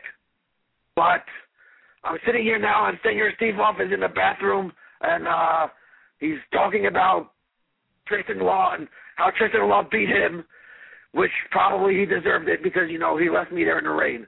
But sitting here and listening to him cry and whine, oh, Senor, Tristan, Tristan Law, oh, shut up already. but I mean, you know, that's what I did last night. Night was ruined because I had to stand outside for three hours in the rain. That that's just that's not a fun way to spend a Saturday night. Yeah, but I heard that you were there. I was there last night. Yes, I was. It was a good show. You didn't see me standing outside knocking on the door? Nah, I must. I must have missed you. Oh, some some friend you are. How could you miss those big hands of his, Ken? Exactly. I- Waving I mean, they were with his with his uh with his hamburger helper hands. You, you couldn't you couldn't see him. I, Oh, I, hey, you I don't be know. easy. They're not hamburger helper hands. They are big hands, though. You're you're no, like. I, uh, Rotundo Genioso doesn't know what's going on right now. I know. I'm a little confused too. Neither neither do we. Rotundo, thanks a lot for giving us a call. We'll talk to you soon. No problem. I I, I call again next week. Sounds good. Awesome. Bye bye. Going off the rails on a crazy train. that should be like, can we get the rights to that? Because that should be the theme song of the show. Wow. Yeah, big-handed lucha libres calling in. You never know what direction the show is going to turn in. We're gonna we're gonna stick with our kooky callers, but uh, actually we got Dank who's been on hold for a while, so we are gonna go right over to Dank. Dank, how are you? Are you there, Dank? Um, yeah. Oh, there you go.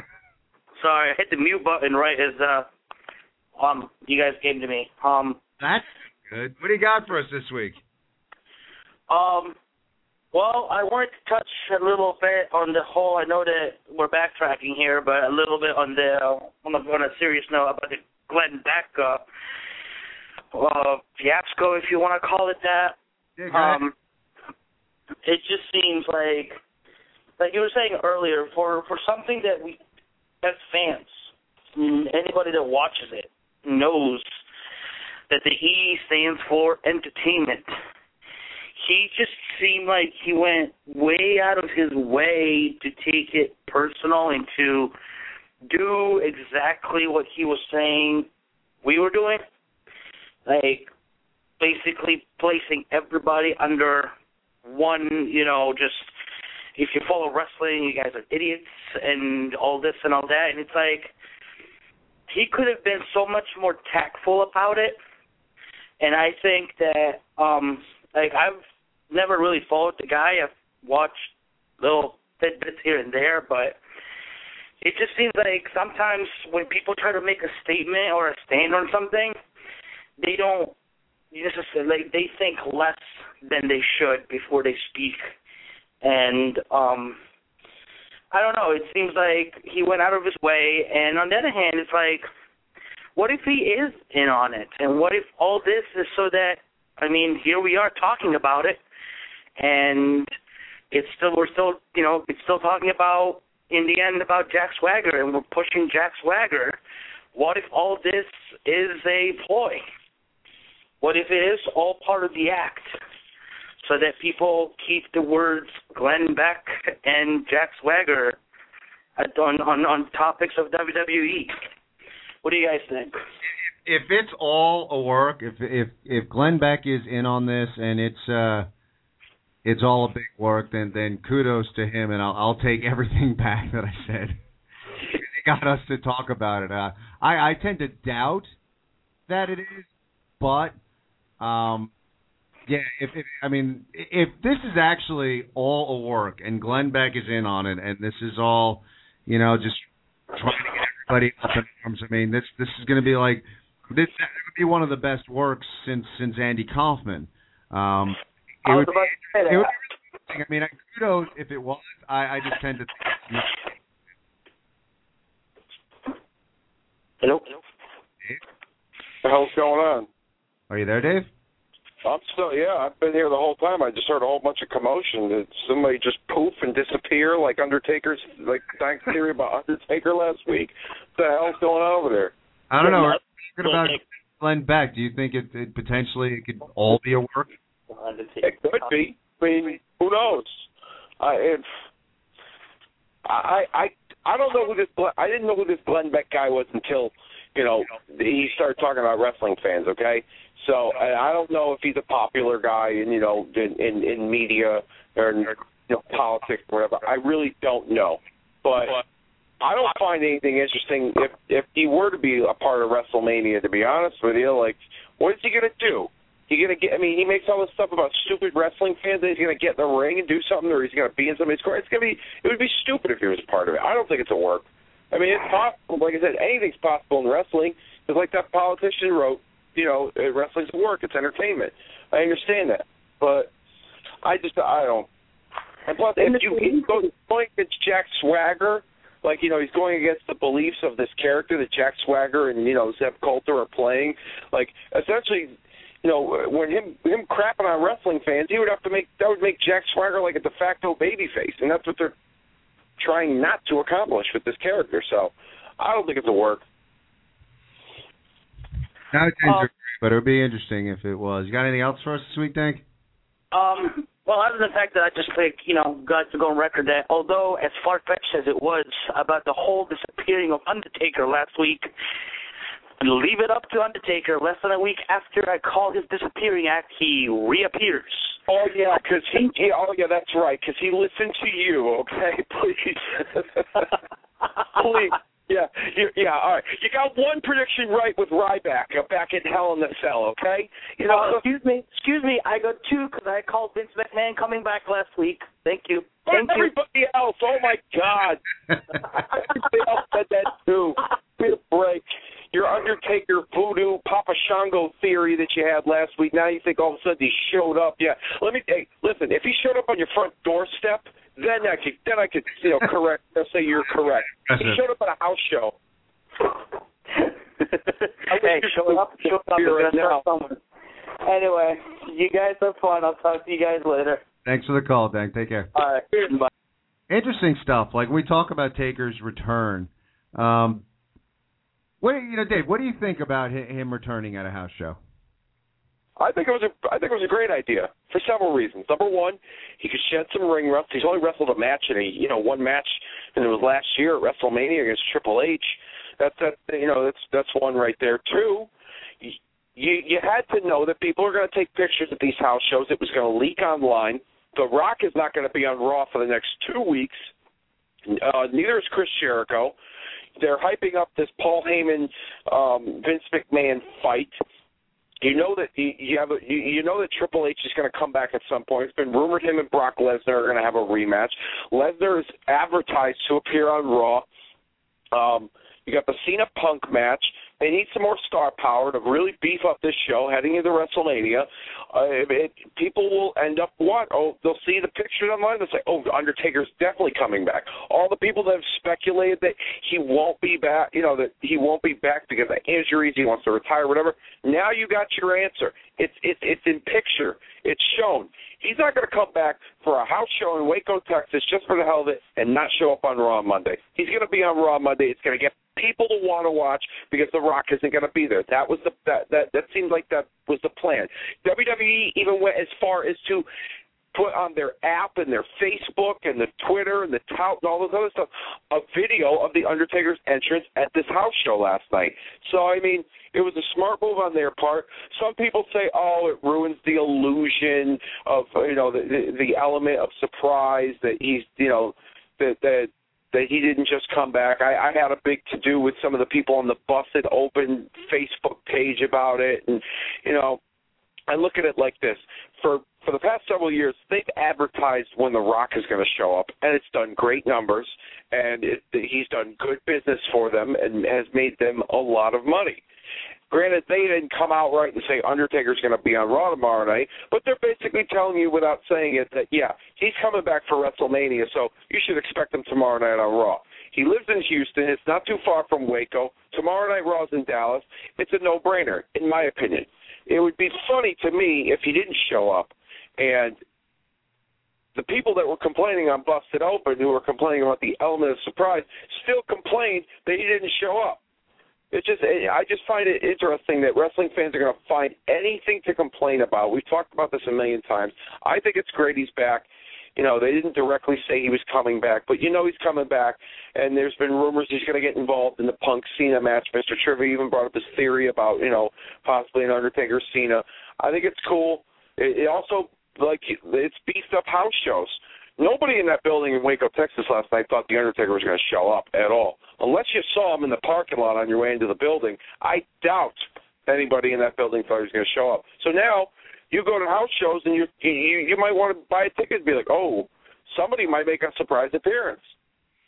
Who knows? I mean, I loved it. I, I mean, I thought it was a great, and and I I do think it's kind of silly. Like if you say it ruins the element of surprise. Was was there anyone out there that wasn't surprised that Taker showed up at a house show? I mean, it's a different kind of surprise, but I thought it was cool. Like, you know, look at my phone on a Saturday night. I'm like, oh, wow, Taker showed up at a house show. I, you know, to me, it's like it's almost like people want the element of surprise, but only the type of surprise that they want. Like, it's it's weird. Like, I think that's a tremendous surprise for ha- to have him to have his return at a house show. It it uh sets up a, a kind of different dynamic. Um, you know, and like you said, rather than you know last week saying next week the the Undertaker makes his return to Monday Night Raw, instead you start this whole weekend worth of speculation heading into Raw. It's a it's a different way to almost announce that he's going to appear on Monday Night Raw. Um, and we've talked about this a, a million times on this show, and a lot of you know with wrestling you know, I get it. It's a business and you got to make money. Um, but sometimes it's that whole idea of do you just announce someone showing up to try and draw money, draw eyes uh, to your product, or do you create better scenarios where you create such a dynamic where people feel the need they have to tune in because they don't know what's going to happen? And I think you know when, when people go back and look at the charm of, you know, say the uh, the Attitude Era or the, the Monday Night Wars, where you didn't know who might be showing up or who might be jumping ship, you know, it was that dynamic of what's going to happen. I have no idea what's going to happen this week, and, and throwing those unexpected things at you. Um, this is something very unexpected, and I think it's great. I, I think it, it, it's just something really out there and I know a ton of wrestling fans that won't go to house shows, and they always take the "Well, nothing happens at a house show," you know, and it, it's a stripped down show, and you know, I, I don't want to bother going to to a house show because they're they're a subpar show. For all those people who say that, you've created this dynamic with, holy cow, maybe something crazy will happen at a house show. You know, if the Undertaker made his return at a house show, what's to say that a significant title won't change hands at a house show? So I, you know, it, it's funny with some fans, and you know, I think there's just a, a huge percentage of fans that you're just never going to satisfy. Uh, but I thought this was cool. It was something out of left field, very different. Would never have expected that at all. And to me, by definition, like how like how can a surprise ruin the surprise? Like it makes no sense to me. Where you if you were surprised that Taker showed up at a house show, then you're surprised the, the argument of saying that it ruined the surprise that makes no sense. That that that in and of itself was a surprise, and it was a much more shocking surprise than him just showing up on Raw because we all expect him to be showing up on Raw. Tell the people that busted open about that one. I'm not going to tell the people that busted open. They they can call and argue with me.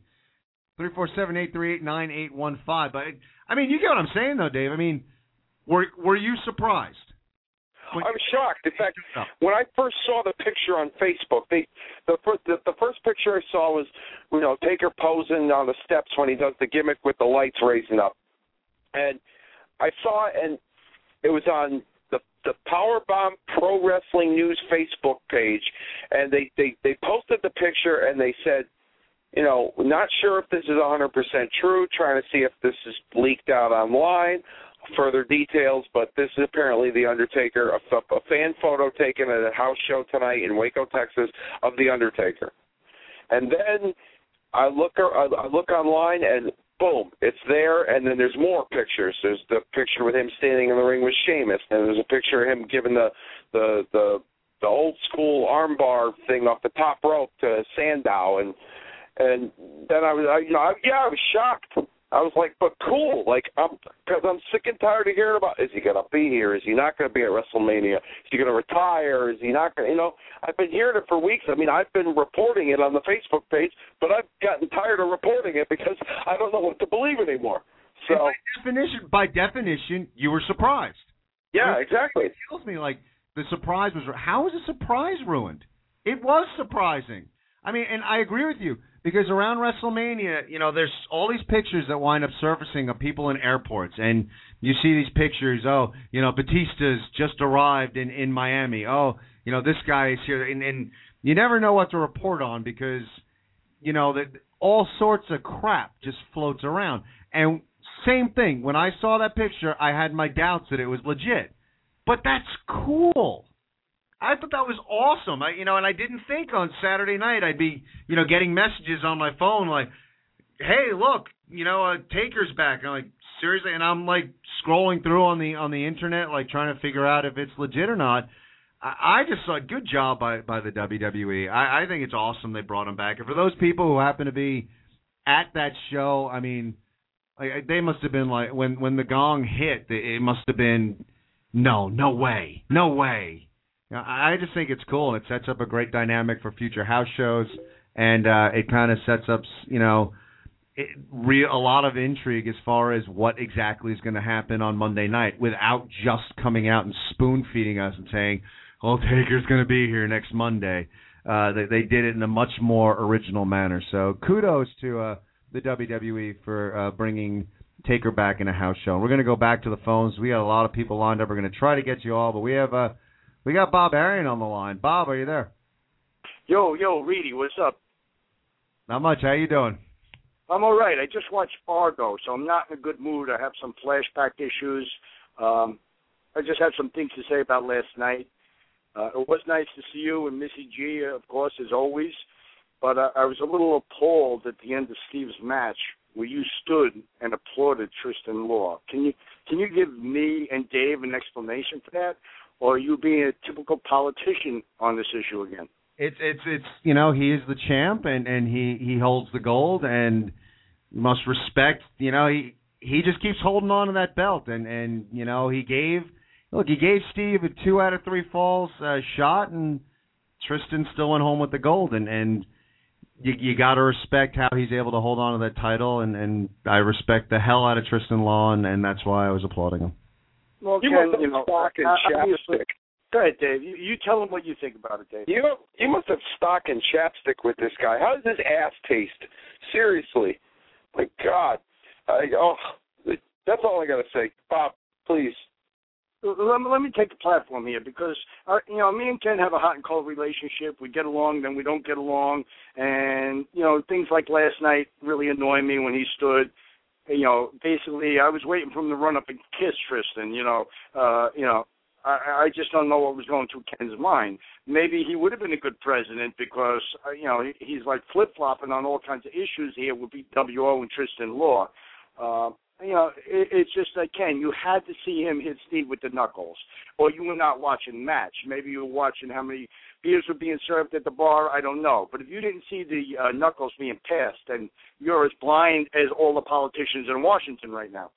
Now, from my vantage point, I, I didn't see anything. Oh my God. Uh, you know, you know what? Well, we'll we'll, we'll discuss this at a later date. Uh, I also wanted to say something about Rotundo. Rotundo didn't get into the building because he didn't buy an advance ticket, and the show sold out. And he thought by just flashing names he was going to get in the building, and he didn't. And you know what? We told him wait by Steve's car. We'll take. He wasn't there, so we left him. You know what? He didn't have no ticket. He has no green card. Screw him. So he is an immigrant. Well, he's not here legally. I can tell you that. He told us he was an American citizen. He's yeah okay. Well, we can Well, save that for a whole two-hour show. Son of a bitch. Yeah, he he he is as illegal as a sick bird. Okay, and in case you guys don't know, an illegal is a sick bird. Okay, illegal. Get it, Ken? I, you know, I know you're not too much on It's like it's on, play. on, on comedy. It's good stuff. You know, listen also, Ken. Um, I, I I do want to say something on a serious note. I mean that that match that ended the show last night. Kudos to Richie Rotten and Preacher. I mean, you know, that was an awesome hardcore match. And now I'm going to take over your show for one minute. Give us your take on that hardcore match.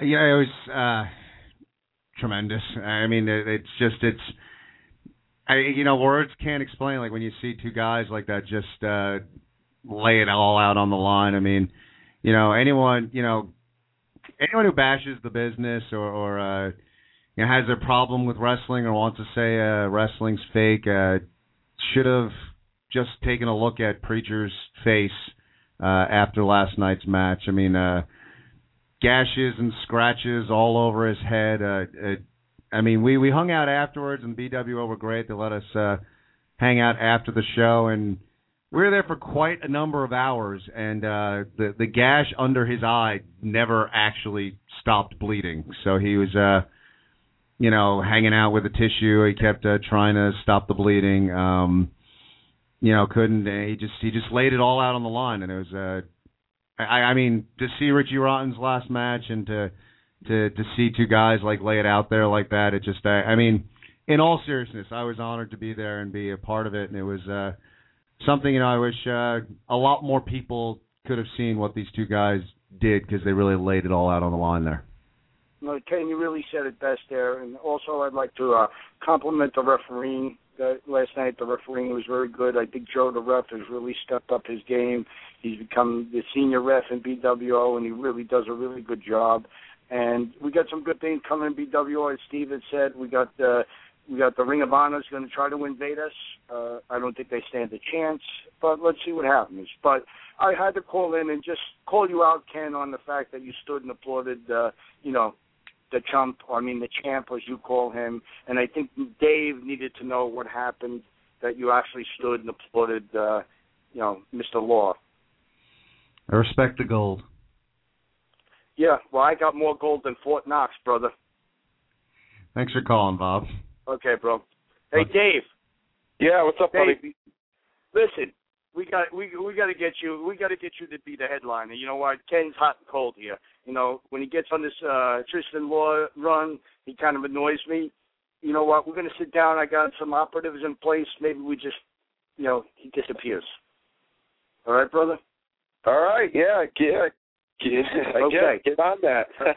Listen, I, I I got important things to do. I got to go save some people. I got to go save the world because I am Bob Arian. Who? Thanks, Bob. Take it easy. Crazy, and that's how it goes. Wow. Um, yeah. On a serious note, uh, you know, aside from our, our differences of opinions, uh, man, last night. I mean, one of those things. I mean, honestly, preacher should take a picture of his face. I can't imagine what his face looks like today. Um, and, and just like put the caption underneath, like, still think wrestling's fake. Holy cow.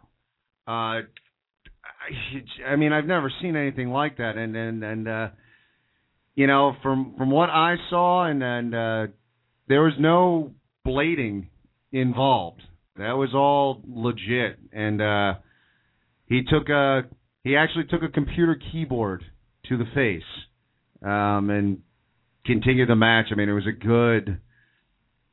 Geez, I would say at least like a 30 minute hardcore match. Uh, not not a lot of technical stuff, but a lot of hardcore stuff. And there was just, I mean, it's just uh, you know, I respect the hell out of this business. So when when you see someone do something like that, it was just it, it was unbelievable. It really was. Uh, tremendous, violent, hardcore match. It was good stuff. So uh, kudos. I mean, congratulations to Richie Rotten on his retirement, and uh, kudos to uh, Preacher and being his last match. But tremendous, tremendous uh, matchup last night. You know, I'm, I'm looking at the the bank of calls, and and you know, I'm not too good at this because it, it's I, I memorize numbers, and I can usually remember whose numbers whose. And I'm looking, and I think we have Mike Ferrara on the line, but he was boycotting us. So I don't like what he thinks. he said something about on Facebook recently uh where he was he was trying to report the news and then something about uh you know reporting the news and not the other news guy like What, what's Mike Ferraro reporting that like he's know. going to work? He's going to work at the Dollar Tree this week. Like He's Uh, actually, I don't know. Should, should we boycott his call since he, he was boycotting? But then again, then again, I mean, he probably didn't do this purposely, but he told everybody on Facebook that he was boycotting the Ken Reedy show. Yet he tagged us in a post, so essentially he was advertising us to all the people that are his friends, which are probably like seven of them on Facebook, and we probably got seven new likes this week on on the Facebook page because of that. So thanks for advertising us slash boycotting us at the same time, whoever your name, whoever you are. Should we should we give him a shot or should we should we leave him out there on hold today? He's You know been what? on there for a while. Yeah, he's been waiting for a while. Yeah, you know, I've been waiting to hit the lotto too. So give him a shot. I think I think this is Mike's number here. Mike, are you there? Hello. Going once. Mike. And scene. Maybe he was just boycotting us with not talking. This is just like boycott, boy. I, I don't know. Don't know what's going on, but whatever. It's that time of day. Each and every week we do a nod of approval, and that means we talk about something in the world of wrestling that we really enjoyed this week. So without further ado,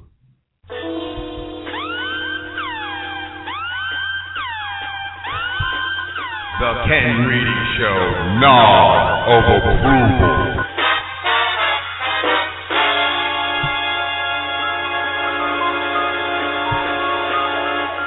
and there we go into the nod of approval each and every week. Something in the world of wrestling that we love, that we thought really, really worked this week. And uh, you know, going to our Facebook page, KJ Len said his nod of approval goes to Zeb Colter and Jack Swagger for their promo addressing Glenn Beck.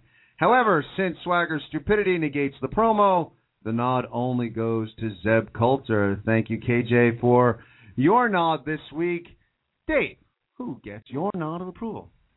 this week, um, there were a few. There wasn't really much in the world of wrestling that like I nodded my head at, but I mean, if you want to call this a nod, I mean, my whole body nodded when I saw Mark Henry throw Randy Orton through the glass inside that elimination chamber, and just the the the, the pure. I mean, he is he is fun to watch. I I mean, I, I I I watching him, I felt like I was like six or seven years old again, watching guys beat the crap out of each other. When I was, you know, when I when I got into watching wrestling at a young age, um, I was just like when he threw Randy Orton in. I mean, I I cursed the paint off the walls. I was like, holy, you know, and every you know curse word known to man. I couldn't believe it. He was just beating on guys, and he is just like I said, he is fun to watch. He It is so intense. You know, people say, "Oh, wrestling's fake," or "This character's not believable." That's believable. Like, I, I, and you, Ken, you know, you and I both know we saw Mark Henry in person in in the hotel bar in Atlanta during WrestleMania weekend uh, two years ago, and there was a fan that like tried to grab his arm, and he turned around and he said, "Don't you effing touch me!" And then he sat, he stood right next to us at the bar ordering a drink. He, that's a bad dude right there, you know, on and off screen. So, you know, it was just, it was just my not approval goes to just Mark Henry's performance inside the elimination chamber, particularly what he did to Randy Orton. My God, that was that was brutal. Awesome, definitely deserve it. I'm going in a little bit of a different direction. Again, it was it was weird, and, and you know we, we didn't really get to analyze the show, but putting it out there, I, I didn't think Raw was very good at all uh, this week, especially coming you know being that first Raw, really and truly on that road to WrestleMania. Um, and looking at stuff for the nod, and uh, you know, uh, on our NWA on Fire Friday nights, uh, you know, on Me TV, uh, we had a tag team match this week, and uh, it was a last team standing match, and it was uh, the Hoods versus the Minutemen, and it, it was just a tremendous, violent, you know, blow off match, and it was just I thought all four competitors did a really good job. Um, it, it kind of I mean, growing up, I loved tag team wrestling, and you know, we've talked a lot on this show about you know wanting to see the tag team divisions kind of get resurrected, and it was just really good. Uh, you know, I got to call the match uh, live, and, and just it, it aired this past week, and just watching it again, I it just it it was just good tag team wrestling, and you know when you think of bringing back that feel of just uh, the tag teams in, in wrestling, um, you know maybe the NWA on fire, maybe we're the guys to really kind of put it out there and, and bring great tag teams uh, back. And after this last team standing match occurred, uh, you know, uh, you had uh, the Hoods got a little cocky and called out the NWA on Fire locker room, and the Island Warriors showed up, and uh, Makua and Fala, and uh, they just laid waste and became the uh, new tag team champions. So at the end of NWA on Fire, you had the uh, tag belts uh, change hands twice. So it was kind of neat, and I, I like what I'm seeing out of the Island Warriors. I think they they're a very entertaining uh, team for TV, um, and I enjoyed uh, seeing them come down and win the titles. So uh, that whole tag team melee that occurred at the end of NWA on Fire this week gets my nod of approval, and we're just we're really violent people, aren't we? Like, do we have issues? Yeah, well, I'm, I'm, At the Peter Rotten match, and now you you know Mark Henry gets your nod because like he's killing people in the cage, and I'm going on and on about uh the the uh, last team standing, which by the way had tacks and tables and ladders and all that good stuff, and I think we have issues. There you have it, the nod of approval. Yeah. The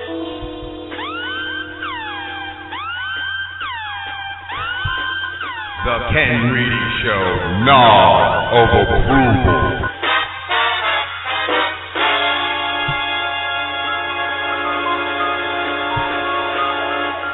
Right there, you have it. Our nod of approval this week, and we got a couple guys out still on the the hold, and, and thank you so much for holding on. So we're going to try quickly. To you. Give it to us. Give it strong. We're going to go out to the calls. Here we go. Caller, are you there? Yeah, I'm here. What's up? How are you? I'm doing good, man. How are you guys doing? Doing all right. Who is this? Uh, Patrick call from uh, 843, uh, South Carolina. Yeah. Oh, great. Thanks for for uh, tuning in and giving us a call. What do you got for us? Uh, man, I got four topics I want to touch on real quick. Uh, that Rotundo guy, he is like fucking hilarious, man. He's like he's hilarious, man. And um, the second topic that I want to touch up on is uh the return of Undertaker. Uh, this is my first time actually hearing it. I've been listening to the show for about like these past hour, and uh, it's good to see that Undertaker is back in the WWE. Uh, I think the reason why they put him at the house show last night was to like at least test him out, you know, because he's been having those health concerns in the past, and you know, due to injury and stuff like that. So maybe they was just, you know, testing him, and uh, it's good to see that he was tagged with Sheamus. Um, but you know, it, it kind of makes it kind of interesting to see uh, where do they go.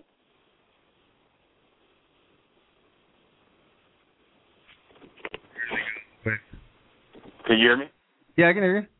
Okay, I'm sorry.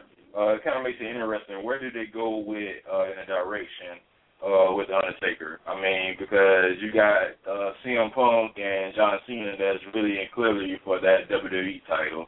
Uh, you don't. You, you you're going to probably see another uh, Triple H or uh, Brock Lesnar match again, and I guess everybody else that's the top guy in the WWE right now is kind of basically tied up. I mean, you got Ryback and him. I guess they probably do another uh, robbery with the Sheamus. Sheamus, well, no, I'm sorry, another robbery with uh, the Shield. So it kind of makes you wonder what kind of direction they're going to go in with the Undertaker. And uh, my number three topic that I want to touch up on is uh, Jack Swagger. Uh, I actually like the whole reintroduction of Jack Swagger. I, I think this makes his image look a lot more better because the old Jack Swagger, they didn't really know what quite to do with him. And when he took that break off from WWE and they came back, I like this whole reintroduction, especially with the whole Executor guy. I like that. And uh, another topic that I want to touch up touch up on is uh, Glenn Beck. The Glenn Beck guy, he's a loser. Point blank period. Is that?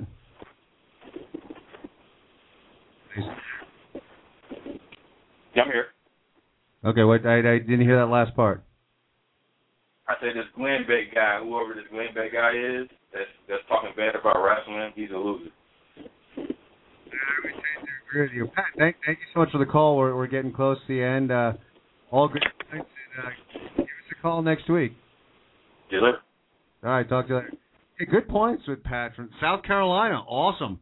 Uh, calling in. Um, Yeah, interesting. You know, again, I mean, we're kind of both. I think we're leaning towards that they're going to go. You know, Punk will come out of the WWE title picture, and we'll see uh, Punk Taker. But um, that's I think where our predictions would lie. Uh, however, who knows where they're going to go? But uh, yeah, I'm, I'm assuming they'll they'll probably keep uh, Sheamus in some sort of Shield program, perhaps. Uh, who knows? But as far as Taker goes, I'm thinking you'll you have a program with uh, CM Punk. It just to me, we've talked about it before. It, it just kind of writes itself. I mean, you have uh, the respect thing with uh, CM Punk, and probably the most respected guy in the locker room in uh, the Undertaker. So, uh, you know, that's that's where I think they'll go with with that. And we're gonna go back out to uh, the phones because we have a uh, call. Are you there? Hello. Hello. Hey, how you doing, Ken? It's Joe the Ref. Hey. Oh, hey, how you doing, Joe? Good. How you doing? uh, I just wanted to point something out before I make my point. Uh, Bob Arian is right about El Rotundo Genioso. He is not an American citizen. Actually, I've seen his green card, and it's made out of Play-Doh. so just to clear that up, now that I got that out of the way, uh, I was fortunate enough to call Richie Rotten's final match in his professional wrestling career, and I must say it was an honor for me since he brought me into the wrestling business almost 10 years ago. And to the people that say that wrestling isn't real, well, you should have been at the show yesterday because Richie Rotten and Preacher pretty much shot that theory straight down to the ground. I mean, how's that? You know, being in the midst of like, you know, right in the middle of that. I mean, you know, and it's great like when you go to these smaller shows, like you're you're really right on top of it, but you're right in the middle of it. I mean, were you Absolutely. for for their health? And I mean, it, it was just it was such a violent matchup. Uh, you know, how, how do you handle just officiating a match like that? Well, for me personally, when it comes to hardcore matches, especially when it comes to hardcore matches involving Richie Rotten, I try to stay out of the way and make sure that you know nothing goes flying and hitting the fans or hitting you know security or anybody like that. But to be in the middle of it, it's you know you can't show that you're scared. You can't show that you know you're afraid that you know who's going to come and hit you in the face. You just gotta you just gotta go with it. And seeing all all the blood and all the sweat and all the weapons that were used last night, I had to dodge every single bullet that I can except for the chair that got thrown at me that felt like getting hit by a Buick. But as much as that hurt, I had to hide the fact and not acknowledge it at all because if I had acknowledged it, then I probably would have gotten the hell out of me by Richie or Preacher. I hear you, man. Tremendous. Uh, you know, yeah, it was it was definitely a great. uh It was a great match. It was great to be a part of it and and, and see it. And uh you know, I'm glad I'm glad you survived like the the chair shot. Uh, but it's good stuff. Thanks a lot. We're, again, we're we're getting close to the end, so thanks a lot for right. the call and uh, give us a call next week. Absolutely. Take care. Take it easy, man. Bye. All right, we were able to squeeze in the calls, we got we got some breaking news. We're kind of working on a deal here. Uh, hopefully, bring in some some cool guests uh, for the show for uh, giving some plugs. So uh, we're, we're we're trying to work something out right now with Lucky Thirteen Promotions. Uh, you got to check them out. Lucky Thirteen Pro Wrestling. They're having their debut their debut event on March 23rd at the Elks Function Hall um, 128 School Street in Clinton, Massachusetts. And right now they got our friend Nunzio is on the card, as well as Big Vito, Michael Tarver, NWA on Fire heavyweight champion Brian Fury is going to be there, as well as Rosita. So and, and tickets for this event are only fifteen dollars. So if you want to check that out, uh, remember it's Lucky Thirteen. So uh, check them out on Facebook. Uh, you can find all the information you need to get tickets and uh, hopefully this will be a very fruitful relationship, business relationship we can get with Lucky 13, where we'll be doing some interviews for them, and uh, we'll continue to promote their event. So uh, good stuff, Lucky 13. Great show tonight, callers. Damn, love it when you guys bring it, and you you brought it tonight. Good show, and uh, got a call from some, and uh, keep keep bringing it. It's it's awesome. Like we can do a show and just keep hitting the calls. It's uh, it's great. So thank you so much for supporting us. And uh, Remember, a week a week from Tuesday, we debut on AM 1640 coming out of Newark. So check us out. But you can always listen to us on the internet. We're going to keep the Sunday show going six to eight o'clock, as well as you can listen to the Tuesday show on the internet as well, bringing you the best in pro wrestling talk. And you know what? Glenn Beck is is full of it because uh, you guys are awesome. Wrestling fans rock. Uh, they're the most passionate fans on the planet. So thank you guys for supporting us and calling in and and give a, giving us your take on this wonderful kooky world of professional wrestling. It's an honor for us to bring you this show each and every week. So enjoy what's left of your weekend. For Dave Rosenbluth, I am Ken Reedy. Thank you so much. Take care, everybody.